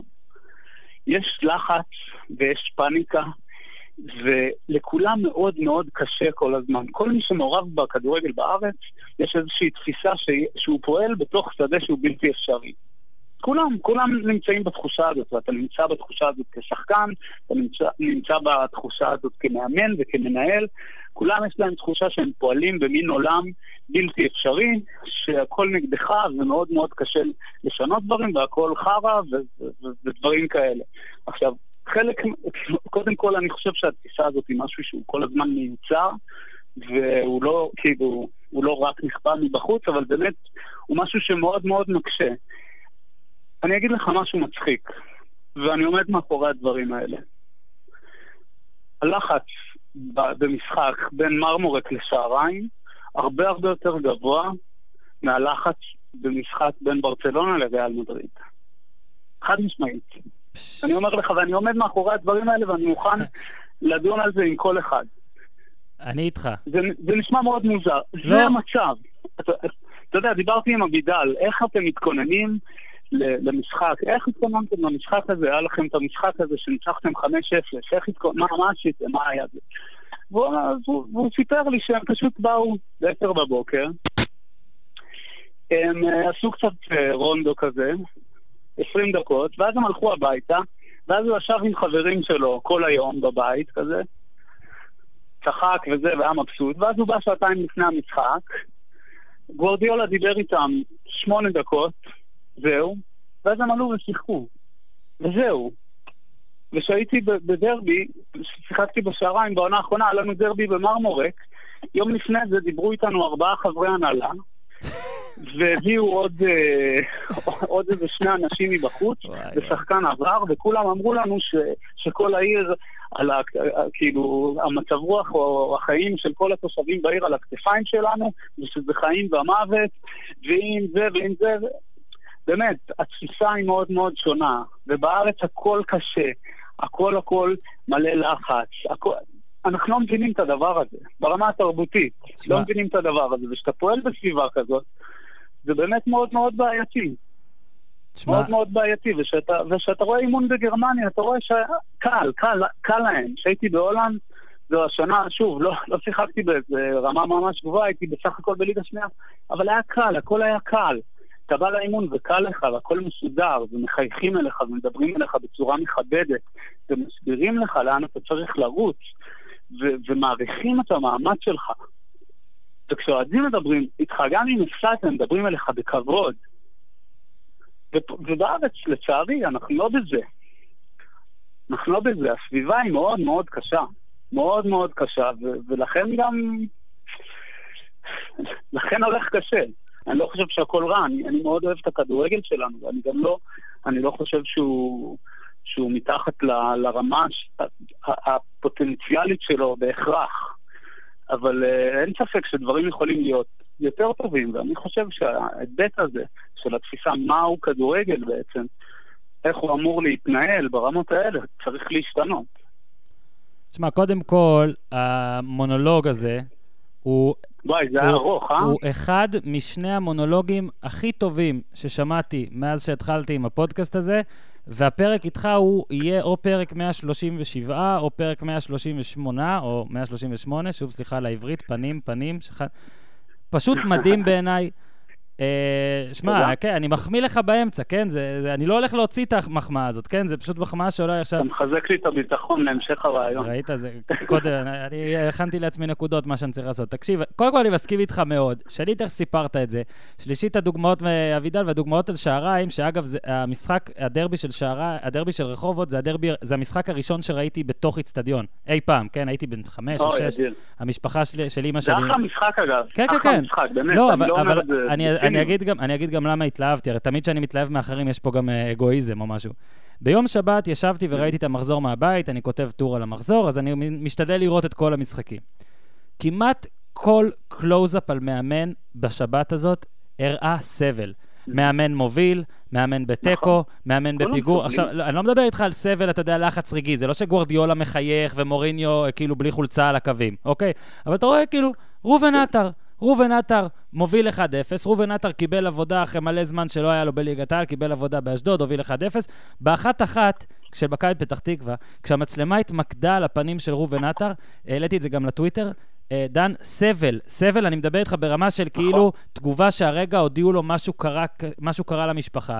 קלינגר בפיגור 1-0 של הפועל חיפה, שבסוף ניצח גם כן, אבל בפיגור, אתה צריך לראות אותו. הידיים, הראש בתוך הידיים. אתה רואה איך מאמנים פה, אגב, מלבינים מהר מאוד, השיער שלהם מלבין אם לא מקריח, ואני מסכים איתך לגמרי. נכון. ושמע, הרבה אנשים, אה, אתה לא הראשון שמספר ששם פחות לחוץ, אבל הצלחת להבהיר את זה, גם אולי בגלל שהבאת את הדוגמה של אבידל, כל כך, כל כך קיצוני. וחזק ויפה, שמאוד אהבתי את זה. אה, אגב, לדעתי, לדעתי הולנד וגרמניה, זה אפילו עוד מקומות שבולטים יותר מספרד ומהדוגמה של אבידל. אתה נתת דוגמה של קלאסיקו מן הסתם, אבל הולנד, אה, כל, אני הולך ללא מעט משחקים שם, וזה תמיד בולט. זה תמיד בולט שגם אם אתה במשחק ביתי שהקבוצה מפסידה, איך האוהדים של אייקס מתפזרים. אוקיי? לעומת אוהדים ברור. של מכבי חיפה, איך שהם מתפזרים. ואני לא מתכוון פה לאלימות, אני מתכוון על אוהדי מכבי חיפה אחרי הפסד מתפזרים, ואתה מרגיש שמשהו רע מאוד קרה למישהו מהמשפחה שלהם, ואוהדי אייקס מתפזרים, ברור. והייתי לפני שבועיים שם, אה, או, כן, שבועיים, אחרי משחק שהם לא העפילו, אה, כאילו, לא המשיכו לצ'מפיונס בגללו, והם ישבו בברים כן. ושתו בירה מחוץ לאצטדיון, אחרי משחק. בעוד בישראל הכל ריק, אין נכון. מצב שלא ריק. ושם סבבה, כאילו, עצובים אולי קצת, אבל פרופורציות אחרות. ושוב, באמת, אה, את הנקודה הזאת אה, מאוד מאוד אהבתי. אה, לגבי החיים בגרמניה, ואני אקח, אתחיל את זה דווקא אחרת, בכל זאת, אתה יודע, דרזדן זה עיר שמזוהה עוד יותר עם בעיות שהיו, אני אגיד, זה בעיות שהיו, וגרמנים יהודים, ניאו-נאציזם, כל זה. האם במשפחה או בחברים מישהו בכלל התייחס לסוגיה, וואו, שוב, אתה מכניס אותי לפינה. אני אגיד לך משהו, זה... מה שקרה, אז כשקרה, אה, היה לפני המון המון המון זמן. וגם אבא של סבתא שלי אה, נרצח בסופו של דבר באושוויץ, אבל זאת הייתה תקופה אחרת, ואני לא בדעה ש... לא צריך לנסוע לגרמניה או להחרים את גרמניה בגלל מה שקרה. היום זו מדינה אחרת וזו מציאות אחרת, וגרמניה זו בערך המדינה היחידה בהיסטוריה שהכירה ב... בפשעים שהיא עשתה. ו- וזהו, אני לא, זה לא חלק מהמציאות לא, היומיומית. קודם כל זה ברור. העובדה שאתה... כן, מה? לא, אמרת חוץ מהעובדה שאתה... לא, חוץ מהעובדה שאתה בכל זאת בברלין, אתה, זה בכל זאת שפה, אין מה לעשות, זה חלק מההיסטוריה שלנו, אבל מבחינתי זה לא איזשהו פקטור בשום... אז זהו, אני רק... בשום היבט בהתנהלות של החיים שלי. קודם כל, אה, כאחד שמאוד מאוד אוהב את גרמניה, אה, כל מיני אספקטים בה, השאלה היא לא לדעתי על הדור שלך ושלי, אה, אלא השאלה האם, אתה יודע, השאלה נגעה לי יותר לפן משפחתי. זאת אומרת, וכן יש הבדל בין לבקר במינכן, לבין לעבוד mm-hmm. בקבוצה מדרזדן, ורק שאלתי, אתה יודע, שוב, על, על קטע של משפחה או, או חברים. אני, אני עוד זוכר, אמנם זה באמת היה מזמן, אבל הנסיעה הראשונה שלי כשחיין, כן, דן, אני הייתי שחיין, לא כזה טוב, זה בסדר. Mm-hmm. הייתה לנו תחרות בגרמניה, וסבתא שלי mm-hmm. מאוד, נסעתי לשבועיים, וגם היינו, גרנו אצל משפחות, כאילו, כל ילד, כאילו, כל נער. התחבר למשפחה אחרת למשך שבועיים, שעכשיו זה, זה די big deal, וסבתא שלי, לפי, לפי מקורות זרים, אה, סבתא שלי לא דיברה עם אמא שלי בגלל זה. אז סתם תהיתי האם היה מישהו כן. במשפחה, או מישהו זה, או חבר, שאיכשהו זה היה אה, אה, מהצד שלו נראה קצת מוזר. אגב, אתה קיבלת איזושהי תגובה בנושא, או ממשהו שם, או שזה לחלוטין שום דבר? כלום. זהו, סבבה. אפשר, לי, אפשר, אפשר, גם, אפשר גם את הנושא הזה לגמור. אתה יודע, שמתי ברשימת הנושאים של... אה, תשאל אותו בעדינות על זה, ואולי זה... אז אוקיי, עכשיו תספר שנייה... תספר שנייה קצת, אה, עוד מעט מסיימים, אם אה, כבר אה, נטחנות לך האוזניים. תספר שנייה על הקטע של אה, תכלס העבודה היומיומית, כאילו אפילו מהבית. זאת אומרת, אה, פירטת מה אתה עושה, פירטת את, שני, את שני האספקטים ב scouting, אבל נגיד, אתה קם בבוקר, אה, שמונה, תשע בבוקר, מה, מה, מה פיזית, מה ספציפית אתה עושה? קודם כל אני לומד גרמנית. אוקיי. Okay. קודם כל. זה הדבר הראשון שאני עושה כל יום. אה, אני פשוט לומד גרמנית לבד, בבית. אה, עכשיו, מעבר לזה, יש לי עוד, יש לי עוד עבודה, אני לא עובד רק בדרזדן. הווליום של העבודה בדרזדן הוא הוא כרגע, הוא חצי משרה, ובעצם אני עובד בעוד חצי משרה בחברה, חברת סטארט-אפ מקומית פה בברלין, שמתעסקת בספורט. Mm-hmm. אז אני מחלק את הזמן, אני מחלק את הזמן פשוט בין, בין העבודות ובין זה שאני באמת אה, לומד גרמנית בצורה מאוד מאוד אינטנסיבית. אה, עכשיו, העבודה הספציפית של, של בשביל דרזדן זה באמת, זה, זה בעצם משלבת בין צפייה, בעצם בין ניתוח איכותי לניתוח כמותי. שבעצם צפייה בהמון המון המון כדורגל מצד אחד, ודברים שהם רלוונטיים, ומצד שני באמת ניתוח של המון המון דוחות סטטיסטיים, כאילו על כל מחזור אני מקבל דוח סטטיסטי של 40 עמודים. אז תכפיל את זה בשלוש בעצם, כי אני אחראי על שלוש ליגות, אז אני בעצם עובר על דוחות של 120 עמודים של ניתוחים סטטיסטיים של מה שקורה. זה, זה כיף, זה וה... כיף, כי זה גם מאפשר לי לעבוד עם כלים חדשים ולהבין את המשחק בצורה, בצורה אחרת, ולקבל פרספקטיבה אחרת. וזה בעצם הרעיון. וזאת אומרת שכאילו במטרת העל במה שאתה עושה זה אה, למצוא שחקנים מליגות נמוכות לקבוצה שלכם? זה כאילו כמו שזה נשמע? אה, שיש פה איזה פן שאני... מליגות מסוימות. מליגות מסוימות. איזה, כן. איזה ליגות? זה מידע חסוי. מידע חסוי, classified, אתה תצטרך להרוג אותי. classified לגמרי. ואתה מתלהב אבל? אתה יכול לשתף? אתה מתלהב? אתה רואה שחקן ואז אתה רואה דוח ואומר, וואי, יש פה משהו בולט מכל היתר? אתה מצליח לזהות את זה כבר? אה, וואי, תראה, אני צריך... אני חושב ש... וזו אחת הסיבות שעניין אותי לעסוק בזה, העניין הזה של לזהות כישרון, הוא... הוא מאוד מאוד קשה. למרות ש... שהרבה פעמים אתה מפתח איזושהי יירוט לגבי הדבר הזה, ואתה אומר, אה, אני מספיק לי לראות אותו נותן פס ואני כבר יודע אם הוא שחקן או לא. אבל מצד שני, העניין הזה של גם אם אתה בטוח שאתה רואה מישהו שהוא מאוד מאוד מוכשר ומאוד טוב ומאוד מתפקד באיזושהי סיטואציה או באיזושהי מערכת, האתגר הגדול הוא לנסות לתרגם את זה למשהו אחר, כדי כאילו לנסות להבין איך משהו שפועל בקונטקסט מאוד מאוד ספציפי, איך שחקן שמצליח לעשות פעולות מסוימות, בקונטקסט מאוד מאוד ספציפי, יוכל לעשות את זה גם בקונטקסט אחר. כן. ואני חושב שכשאתה שואל את השאלה הזאת, אתה חייב להיות מאוד מאוד מאוד צנוע, ובאמת לתת לזה זמן. ואז יש המון שחקנים שאני רואה ואני אומר, וואו, איזה כוכבים וזה, אבל העניין הזה של לנסות לתרגם מרמה אחת לרמה אחרת, ומ... שוב, מתבניות מסוימות ומודלים מסוימים של משחק. לרמה אחרת, זה משהו שהוא, זה באמת, זה אתגר מאוד מאוד גדול, אתה רואה את זה כל הזמן, כמה שחקנים שהם מצטיינים בליגה מסוימת או בקבוצה מסוימת, אתה מעביר אותם למקום אחר, לסביבה חדשה, והם פשוט לא מצליחים להביא את עצמם לידי ביטוי. לכן זה גם כל כך מעניין בעיניי. ו- ואתה אמרת אה, גם בכתבה וגם כאן ש... שמאמן זה מה שאתה רוצה להיות. מה נגיד כן, מסלול שאתה... אני מאמן. מה מסלול שאתה... אה, מסלול הגיוני לדעתך? אה, כמו שאמרתי לך, אני עכשיו, בתקופה הזאת, אני, מהרגע שפרשתי, אמרתי, ש... אמרתי לעצמי שאני רוצה להקדיש את עצמי ללמוד כמה שיותר בתקופה הראשונה לפחות. כאילו, אני, אני אלמד, אני כל הזמן אלמד, גם כשאני אהיה מאמן. אה, בפועל אני, אני כל הזמן אלמד, כי ה, כמו שאמרתי לך, העולם הזה כל הזמן משתנה וכל הזמן מתחדש. אגב, אני חושב שאחת הבעיות של הכדורגל שלנו, או אני לא אוהב להגיד בעיות, אבל אחד הדברים ש, שהוא באמת יכול להשתפר זה באמת היכולת להתעדכן. אני חושב שאנחנו נמצאים מאוד מאוד רחוק, גם, גם גיאוגרפית, אבל גם אינטלקטואלית, ממה שקורה. הדברים שקורים הם קורים בגרמניה, הם קורים בצרפת, הם קורים בבלגיה, הם קורים במקומות האלה, ואנחנו מאוד רחוקים, הדברים האלה לא מגיעים אלינו. אנחנו לא יכולים לקחת את האוטו וללכת לראות אימונים.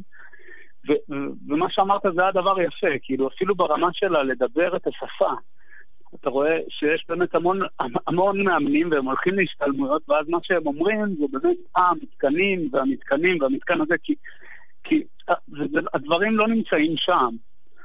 אפשר להצליח בלי מתקנים בעיניי.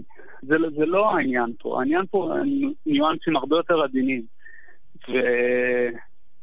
ואנחנו לא כל כך טובים בללמוד, כי, כי באמת הדברים גם שמיוצרים, הידע שמיוצר הוא לא מיוצר בעברית.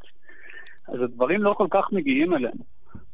אז אני חלק מהמאמץ שלי, של הלימודים שלי, זה באמת לנסות להתעדכן כמה שיותר, ואני קורא המון המון המון המון על כדורגל ומלא בלוגים, ויש חומרים מדהימים באנגלית ובשפות אחרות שבאמת מאוד מאוד uh, משפרים אותי עוד לפני שהתחלתי לעבוד. Mm-hmm. Uh, באופן כללי, כמו שאמרתי, חלק מהלימודים הם, הם פרקטיים.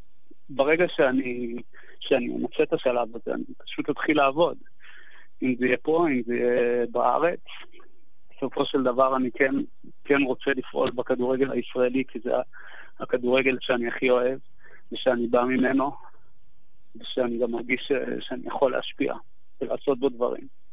זהו, אז השאלה אם, השאלה אם אתה עכשיו בקטע של אני אעשה בחו"ל כמה דברים כדי אה, שבינתיים דברים בארץ אה, ישתפרו, ואז אני אוכל לבוא ופחות להתעצבן עם מה שקורה, או שיש לך את הקטע של לרצות לשנות? זאת אומרת, ללמוד קצת בחו"ל ולבוא להיות מאלה שמשנים את מה שקורה בארץ.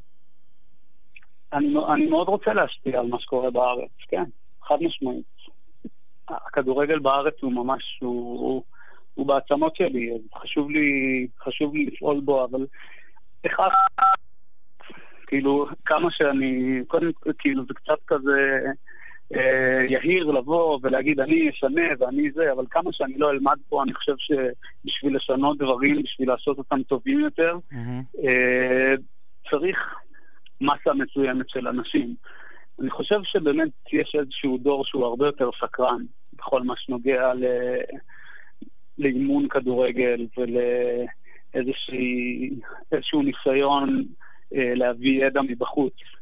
ואני מכיר לא, מאוד, לא מעט אנשים שהם באמת אנשים שאני מאוד מאוד מאמין בהם, ואני בטוח שהם, אה, ש, שהם יהיו חלק מהשינוי הזה ש, שיגיע, שאני מקווה שאני אהיה חלק ממנו. שמע, קודם כל, השיחה הזאת גרמה לי לקוות עוד יותר שזה באמת יקרה. אני מסכים איתך לגמרי לגבי הדור. Uh, לדעתי בכל הענפים, mm. בכל הדברים, בכל זה, זה באמת כן, מה לעשות, עולם של צעירים, ו- ובאמת תמיד השיפור בא כשדור חדש פתאום מגיע. Uh, מקווה שיהיה באמת, uh, שהוא לא צריך גם לציין פה שמות, אבל כן, יש את הכמה מאמנים האלה שאתה רואה שהם מאוד מאמינים, ב, ב, ב, אתה יודע, בתוכנות, בטכנולוגיה, בדברים החדשים, פחות ב... אתה יודע שזה רק שפיץ של נעל ורק מוטיבציה ורק uh, לרוץ ודברים כאלה. ובאמת נקווה שזה, שהאיזון ילך לטובת, ה... עזוב צעירים ותיקים, אלא לטובת אלה שאומרים, שמבינים שיש פה מה ללמוד, ואלה שחושבים שוואלה, יש בי את הכל, אם רק הבעלים לא יפריע לי, יהיה בסדר. וקודם כן. כל, לפני שנסיים אני אשאל, יש עוד משהו שחשוב לך, שרצית לספר, שרצית להגיד ולא שאלתי, כי לפעמים זה קורה לי, מה, אני לא מושלם. אבל אם יש עוד משהו ש... לא, אתה שאלת את השאלות המושלמות. יאללה, יאללה. באמת, השאלות ששאלת הן לפחות בין שתי השאלות הכי טובות ששאלו אותי אי פעם. אתה יודע שאני משתמש בשורה הזאת כדי לקדם, אני משתמש בשורה הזאת כדי לקדם את הפרק עכשיו. לא משנה מי... אה, כן. אז קודם כל, דן... אני אגיד לך, אני אגיד לך רק דבר אחד. נו.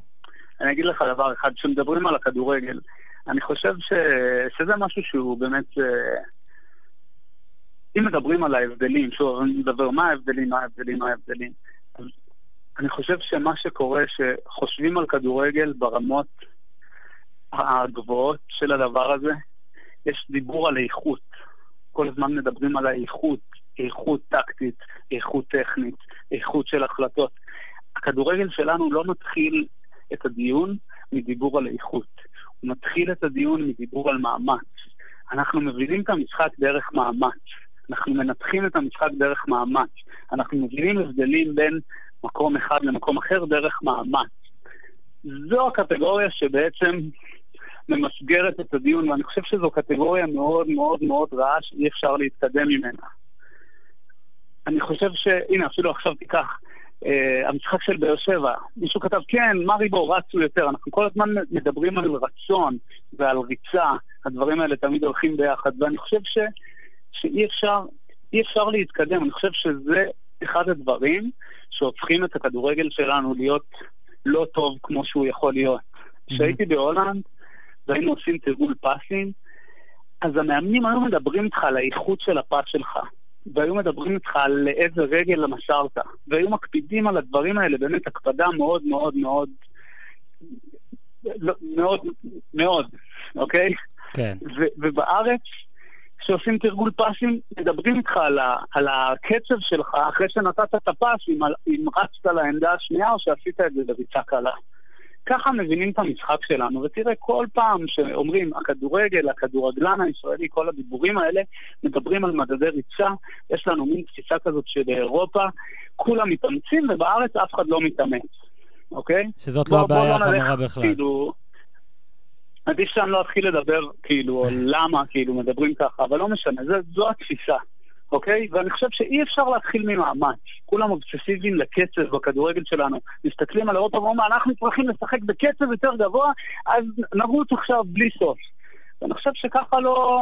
ככה קשה מאוד מאוד להתקדם. זה כמו שעכשיו אתה, אתה תלמד לנגן גיטרה, mm-hmm. ואז אני אגיד לך, תנגן מהר, נגן מהר, תנגן כמה שיותר מהר, כל הזמן תנגן מהר. איך אתה תנגן? פחות טוב. אתה, אתה בסוף תנגן רע ולאט, נכון? נכון. אבל אם, אם אתה תתחיל את התהליך מעבודה על איזושהי איכות מסוימת, על האיכות של, ה, של הטכניקה שלך, ועד שאתה תשתפר, אתה תרים את הקצב, אז אתה אולי תנגן מהר וטוב. ובכדורגל שלנו, אנחנו כל הזמן מתחילים את הדיון מהקצב. אנחנו כל הזמן מתחילים את, ה, את הדיון מהמאמץ ומהריצה. תשים לב, כל שזה, הזמן. אגב, שדן, שזו, שזו שזה... התקדמות, שזו, אגב, סליחה שאני קוטע, התקדמות מדיוני הרק רצון. עברנו מרצון לריצה, זה כבר טוב. עוד מעט נגיע גם לדברים שדיברת עליהם. מבחינתי זה אותו דבר, כי, כי בארץ תופסים ריצה כפונקציה של רצון. כן. זהו, זה, זה, זה, זה תמיד, הקטגוריות האלה תמיד הולכות ביחד. ואני חושב שאי אפשר לדבר על המשחק ככה. אי אפשר לדבר על המשחק ככה, הוא הרבה יותר מורכב. ואני חושב שלא יכול להיות לך קצב אם אין לך איכות טכנית ואיכות טקטית. כן. אי אפשר. אי אפשר להתחיל מקצב. אם אתה לא יודע לאן לרוץ, מה זה משנה כמה תרוץ? וזה הבדל שהוא מאוד מאוד בולט בכל שיחה שלי על כדורגל בארץ, מול שיחה או, או טקסט שאני קורא, כאילו, אם אתה לא, במקומות ש... אם אתה לא יודע אה, לאן כן. לרוץ, מה זה משנה כמה תרוץ, זה, זה טישרט. נכון. זה משפט לכתוב על טישרט או לרקום על כרית. אז... אה... זה נכון. אני, אני אגיד לך על עצמי כשחקן, אני רצתי מלא. רצתי מלא, מלא, מלא כשחקן, באמת. רצתי בלי סוף. הייתי מדקה, מה, אחרי 40 שניות, הייתי על דופק 200 עד דקה 93, אם לא החליפו אותי קודם. אוקיי? אבל לא ידעתי לאן לרוץ. אז מה זה משנה? אז לא הייתי שחקן מספיק טוב בגלל זה. אז היה עדיף שהייתי רץ פחות, אבל הייתי רץ נכון. אתה מבין? אבל זה מה שמלמדים אותך בארץ מגיל צעיר. מכניסים לך לראש שאתה עולה על המגרש, אתה חייב טירוף ולהתאבד ולרוץ ולהתאמץ, כי אם אתה לא מתאמץ, אתה הכדורגלן הישראלי ש... ש... ש... שמגשים את הסטריאוטיפ שלו, שאם לא יצעקו עליו, ואם הוא יחייך באוטובוס בדרך למשחק, אז הוא ינמנם על העיגול של האמצע. כן, כן. זאת הבעיה. זו, זו, זו, מבחינתי, זה שורש הבעיה, כאילו, ברמה של איך אנחנו עושים פה כדורגל. שמע, אה, דן רומן, אה, שוב תודה רבה. זה היה מונולוג טוב? זה היה מונולוג מצוין. הוא ו... נכנס ל top five? הוא נכנס ל top שלוש, עם... ביחד עם הקודם. לא, אני לא רוצה לזלזל בקודם. הקודם פשוט, תקשיב, זה היה מונולוג מעולה, אבל הקודם היה בו משהו שתפס אותי שוב. זה, שיל... זה שילוב של... לא, זה גם היה בו שילוב של name dropping בדיוק במקום הנכון. אין, היה בו הכל, בקיצור, אבל, אבל לא, מה שאתה אומר מאוד חכם, ואני אפילו אומר שאני כן, אחרי שנתק, אני אתחיל לעשות לך משא ומתן, על שתבוא לפה פעם בחודש-חודשיים, אפילו כאילו תתארח פעם בחודש-חודשיים, אפילו בטלפון, כי לדעתי יש המון אנשים. שאחרי שהם ישמעו את הפרק הזה, אנשי מקצוע, גם הרבה, כמה מאמנים צעירים כבר אמרו שהם uh, מאזינים. אולי פתאום ייפתח עוד הראש וילמדו עוד קצת, ובכלל השיחה הזאת הייתה כיפית. ותודה, uh, באמת, תודה גדולה. uh, שעלית, ואני מאחל מאוד, אני מאחל בהצלחה. וכן, אני אשמח, אני אשמח בעתיד שנדבר עוד קצת אפילו על העבודה, אתה יודע, על העבודה ביומיום, ומה אתה עושה שם, וחוויות מדרזדן, חוויות מהקבוצה, וחוויות מהקהל אוהדים, ש, שלא הספקתי לגעת בו, אבל זה, תשמע, מה שראיתי ביוטיוב ובטוויטר, דברים שעולים, זה, יש להם תצוגות מטורפות. אוקיי, לפעמים קצת מפחיד אותי, כן, אבל uh, התצוגות המפחידות של האוהדים לרוב הן, הן גם תצוגות, מה לעשות, טובות. Uh, אז יש כן. לנו עוד הרבה על מה לדבר, הצלחנו לדבר כמעט שעה ולשמור... אה, לדעתי, להשאיר טעם של עוד, מה שאומר שעשינו את המשימה, בואו נחמיא לעצמנו. תודה לך שוב, דן רומן. אמרתי לך, היו לך שאלות מדהימות. אה, תודה, תודה, ונשמור על אחוות אה, הבעלים של רקדניות. אנחנו באחווה ואנחנו, ואנחנו מוכנים להרחיב את האחווה. תודה רבה, דן, שיהיה בהצלחה. תודה, ביי ביי. ביי ביי, עד כאן להפעם, תעשו טוב.